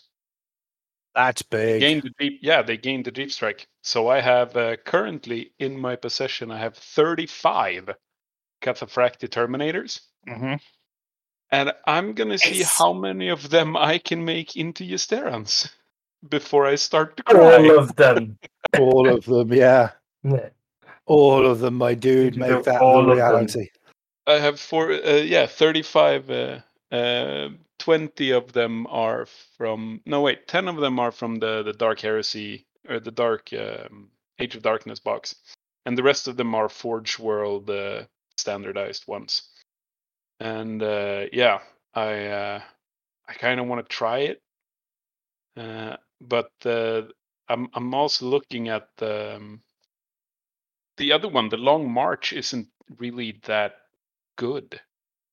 Um, they uh, they um, they only gave us those two, um, but uh, yeah, uh, I must take uh, the the the one that's not it. The, the Black Reaving doesn't actually give me any negatives. It's like, oh, I have to take a, a Master of Signals, Mhm. uh, which is fantastic. Uh, the only Everyone thing is- takes him these days. So. yeah, the only thing is that I have to include more fast attack choices than heavy support choices. So I uh, I bought myself um, I bought myself uh, the the snipers. Is it the the seeker seekers? Mhm. Seekers. Yep. with the sniper rifles from Forge World. I bought ten of those, so I can actually have some some heavy support. Uh, but yeah, no, I played uh, the Black Reaving. Nice. And you're enjoying that one. Oh yeah, well, I'm glad to hear that. Joachim, buddy, Yes. Rites of Wars. Do you have? Uh, is there one that stood out to you? One that you enjoy more than others? Um, I mean, we've uh, Playing Night Lords has been like you've been on the on the shit end of the stick for a long while. And Mhm. now when the Liber Hereticus came, they just took the turn for and up the antes. Uh, you can do the terror assault with snipers, Curze, and just go fucking bananas on everything. Everyone cries and runs away. But I'm doing uh, Sevatar, which is Pride of the Legion. I'm just trying to Ooh. get as many Terminator bodies in as possible. and how many? You mentioned some of them earlier. How how how many Terminator bodies overall are you managing to squeeze into a list so Well, far? I, I so far on the 2,500, I have 15 Terminators, 16 Terminators, uh, and some other stuff. But if you want to go, rookie numbers, man. You have to bump those numbers up. yeah, yeah. I mean, feel like that's, rookie. that's, that's on on 2,000 points. Uh, so if you double that up, or if you go 3,000 points, you could probably do like at least 40 Terminators. Uh, but the thing is, with Sevatar, he has to have a bodyguard unit, otherwise, his, someone's going to squish him, and then you lose all the perks. Yeah, so- that's true. that's a, a, a round number of 500 points to give him a command squad and some vehicles to ride it. And in this game, you have to have at least a few contemptors to be to survive. Three or four or maybe ten. Well, yeah, but the thing is with contemptors, I, I think that you should do some sort of think for yourself. Oh, one contemptor per thousand points could be a good number. Uh, otherwise, just it's just going to be Terminator. No, no, Dreadnought and and uh, lascannon spam. And if that's your thing, you do that. I won't play you. Mm-hmm. So Well- maybe hashtag you should try out our Varangian Heresy Centurion rules. Hmm. Now, actually, hint, hold, hint, hint, hint. hold that thought because that's actually something that's the third question. But what I wanted to say was very quickly was that although I haven't been playing much, I haven't been playing at all in version two yet. What I have been liking is that there seems to be with a n- number of the different rites of war. Um, there seems to be very big payoffs, but there's also a lot of potential chances for that stuff to go wrong, um, which I really like. I mean, for an example, again, I like um, uh, the the. I'm going to be running Pale Hunters for as long as I can make it work, um, and the the benefit is you get some really nice stat boosts. Boosts if you come in from um, uh, what do you call it? If you come in from uh, outflanking. Uh, problem is that has a that has a failsafe that can go wrong and your enemy can really screw you with it. So it's it's it's got a it's got a genuine risk and reward. Maybe the risk isn't as high, but it's got um, to put you off from doing it. But it's got got good risk and reward. I, I like to see rites of war that allow that. You know, they have a big re- a big reward, but the risk matches it. Because that that way it feels it feels like you're playing you're making a gambit. You know, this is so and so, you know, Ragnar Ulfmane or whatever you want to call your your dude. It's his gambit to try and get his three best units in via outflank. If it works, he's a hero. If it fails, he's gonna get uh, gutted by his own people, kind of thing. You know, again, it comes back to adding in a bit of story, and I, I, I genuinely like that. Um, so yeah, I can't speak to the question uh, directly uh, Chris, but hopefully that gives you some insight to what we think about Legion Rites of Wars. Um, okay, now the third one, we've had this question before. This is actually an expansion on that question, but I want to take a, a slightly more um, zoomed out version of it because, again, this is a question about our take on the Legion, uh, on the um, Panoptica, Liber Panoptica um, FAQ stroke house rules, whatever you want to refer it, uh, refer to it as.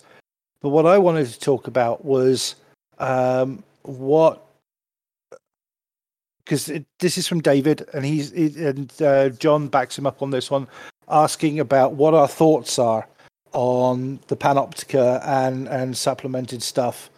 Um, again, I think we need to do a, a uh, an episode on all of that in the future. But what are your general thoughts on community driven FAQs? You Um, can't give me this question because you know my answer. I know, I know. That's why I sort of, sort of this is a softball in your case, but um, I'm gonna I'm gonna go I'm gonna leave you to last. I'm gonna go to Anders. What what are your thoughts on them? I haven't been uh, I haven't been playing enough to to know ab- like uh, about them. Oh, well, I know about them, but I haven't been playing enough to like really encounter and and seeing the differences and how it's it's balancing stuff out Mm-hmm. yet. So I think I need to put some more. I need to to to put some more time in at the table and go over them really like go over them much much more. Well, I mean, well, okay, that's a very fair point of view, and I, I totally agree with you. Um, but what what's your general thoughts on the fact that people are going out of their way to make their own adjustments on the big, maybe on the bigger scale of the question? Well, maybe what it says about GW or their, how they run their games? You got any thoughts in that direction? Yeah, uh, I miss the. So I used to play a lot of fantasy battles before it became the, the Age of Sigmar, and we used to have a, a, a thing called the comp lister Yeah. uh, com- competition where you, where you got like um, the harder your army was, the the the, the lower the comp was. So I think if it's bring if it's bringing back like elements of that more into because right now it's very what I've seen is very unbalanced, and from what I've heard at the tournaments and stuff like that. Um, because I'm very I, I build my lists very fluffy. Mhm. Like I don't I don't go for the lascannon spam and, and stuff like that. I, I might have to if I want to win anything. But uh, if if they're if they're writing it to kind of decrease that, uh, the the uh, the the the thing that you actually have to like go spamming something or go super lascannon heavy on stuff, I think it's it's it's for the better. Maybe maybe Games Workshop didn't like think. So I don't think they account for uh, the human like uh, what do you call it, Murphy's law or uh, what do you The call it? human, el- the human element. Yeah, like that. Oh, no one's ever gonna spam lascannons. Why would they do that? That's not the spirit of the game. Yeah, but if you give people enough, like if you give them the option, they will. Mhm. So I think if it's if it's trying to solve that, I'm I'm I'm all for it. Like if it's trying to be a, a sort of comp guide or Mm. or similar. I think that's what uh, Heresy is missing, like a Fair. good comp. What about yourself, Joachim? Oh, I hate comp. Uh, and the reason why I hate comp is because either you play the game with the tools you're, you're given, or you don't, because every comp is going to make the game worse in one way for some person. Because here's my thing on community stuff people mm-hmm. suck in general on killing your darlings which means Yeah. if you're making units or if you're making rules, you always see the benefit that you want, and you don't see that this is too OP or this is too down cost or high cost. People aren't taking the whole concept of what they are building, they're just nitpicking. And that's what's wrong with community FAQs and community stuff. Um, in general, I would say that as I try to do events, I will try to make missions that makes lascannon spam pointless or 25 dreadnoughts pointless. So try to write the narrative down to this is what you are in a sort of a comp. You can only bring this or that to make it more even play field. And the second thing is to make missions more geared towards you have to have troops, otherwise you lose. And also, if you lose, No, no troops, you snooze. And Yeah.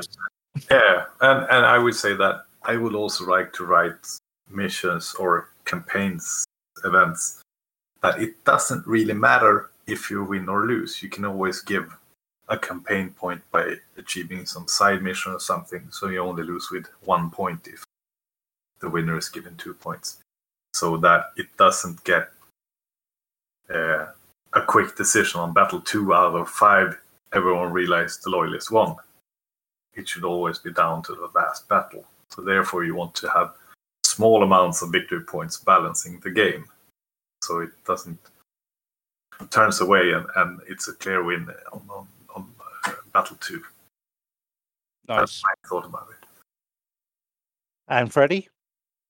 love community stuff, and I think that it has a place. And and basically, this is where the hobby started from, and it will always be there, and it, it is always evolving. And to not use, okay, Games Workshop is a set amount of people. They have a set amount of ideas and a set amount of, of goals in attention. We are like thousands. We are legion, as, as someone would say In the Bible, and exactly and, and to think that out of all of these things that people spend their pastime and passion because they get paid.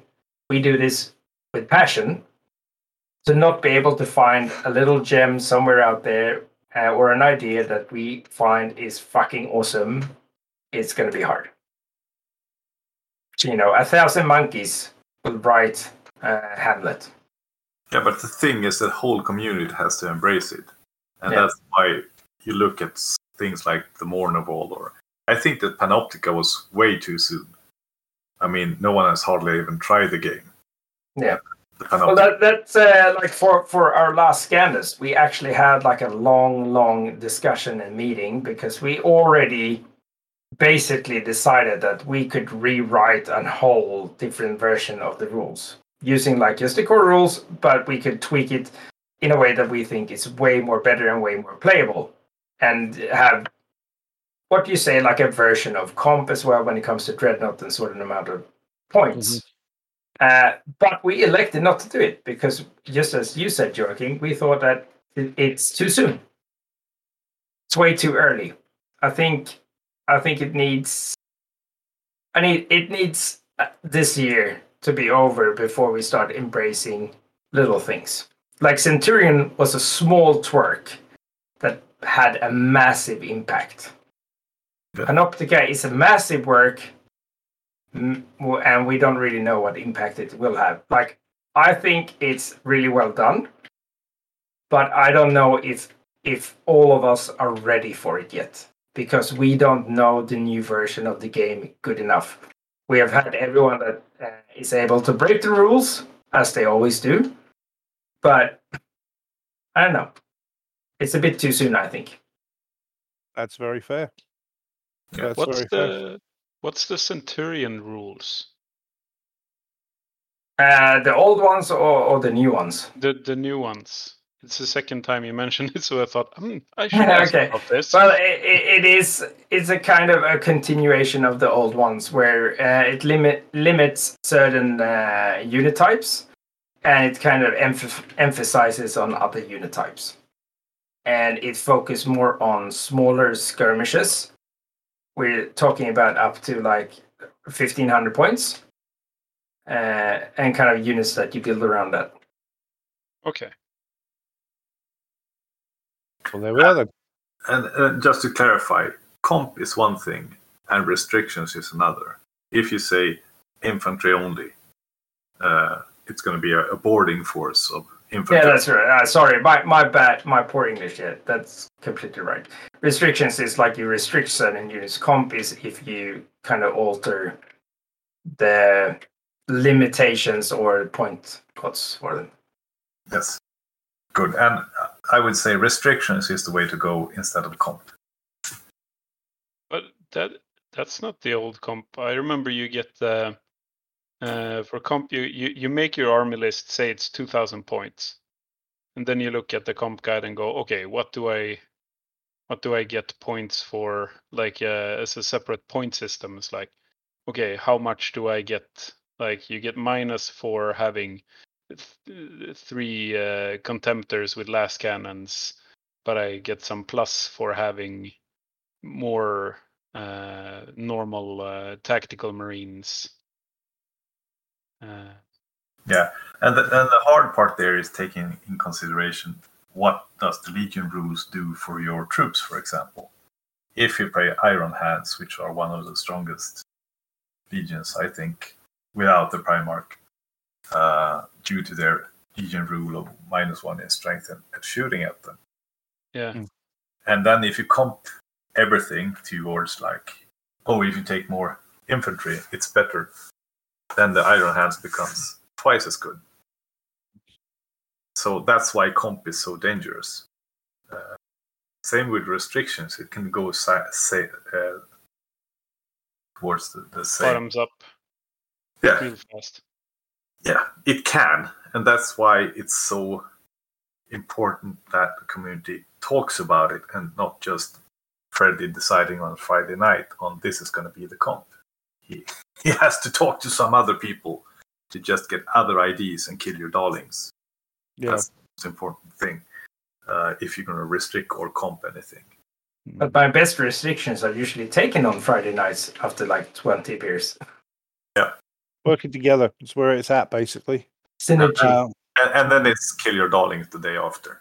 hmm That's when the hangover kicks in, and you've got the anger to do it. Um, well, David and John, I hope that gives you some idea of general thoughts. It is going to be its own episode, and I'm going to wrap it up now because we've been going for quite a long time. We appreciate that you're still hanging around with us. Um, I want to say thank you to both Joachim and Anders for coming on at practically the last minute and saving our bacon. Um, greatly appreciated, gents. Love the, the you're part of the Discord community and Patreons, and, and you're supporting us, and we, we greatly appreciate it.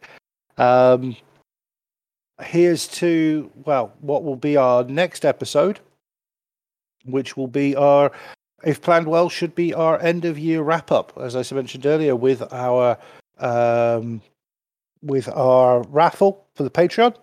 And uh, many other things as we look back at 2022 and the the basically what was um, you know the first first full year of heresy i think is the fair way of putting it under 2.0 maybe not first full year but we're going to have a look back at it everything we've talked about and we will also be talking about our plans for the future for the podcast our events and everything sort of moving forward into 2023 so I'm going to wrap it up now and say it's a good night from me. Pretty good night from me too. And a terrific night from me. and a good night from me. And remember, guys, treat life like 30k. Be angry in the streets, be Fulgrim in the sheets, and try not to lose your head. This is the Varangian Heresy Podcast, signing off.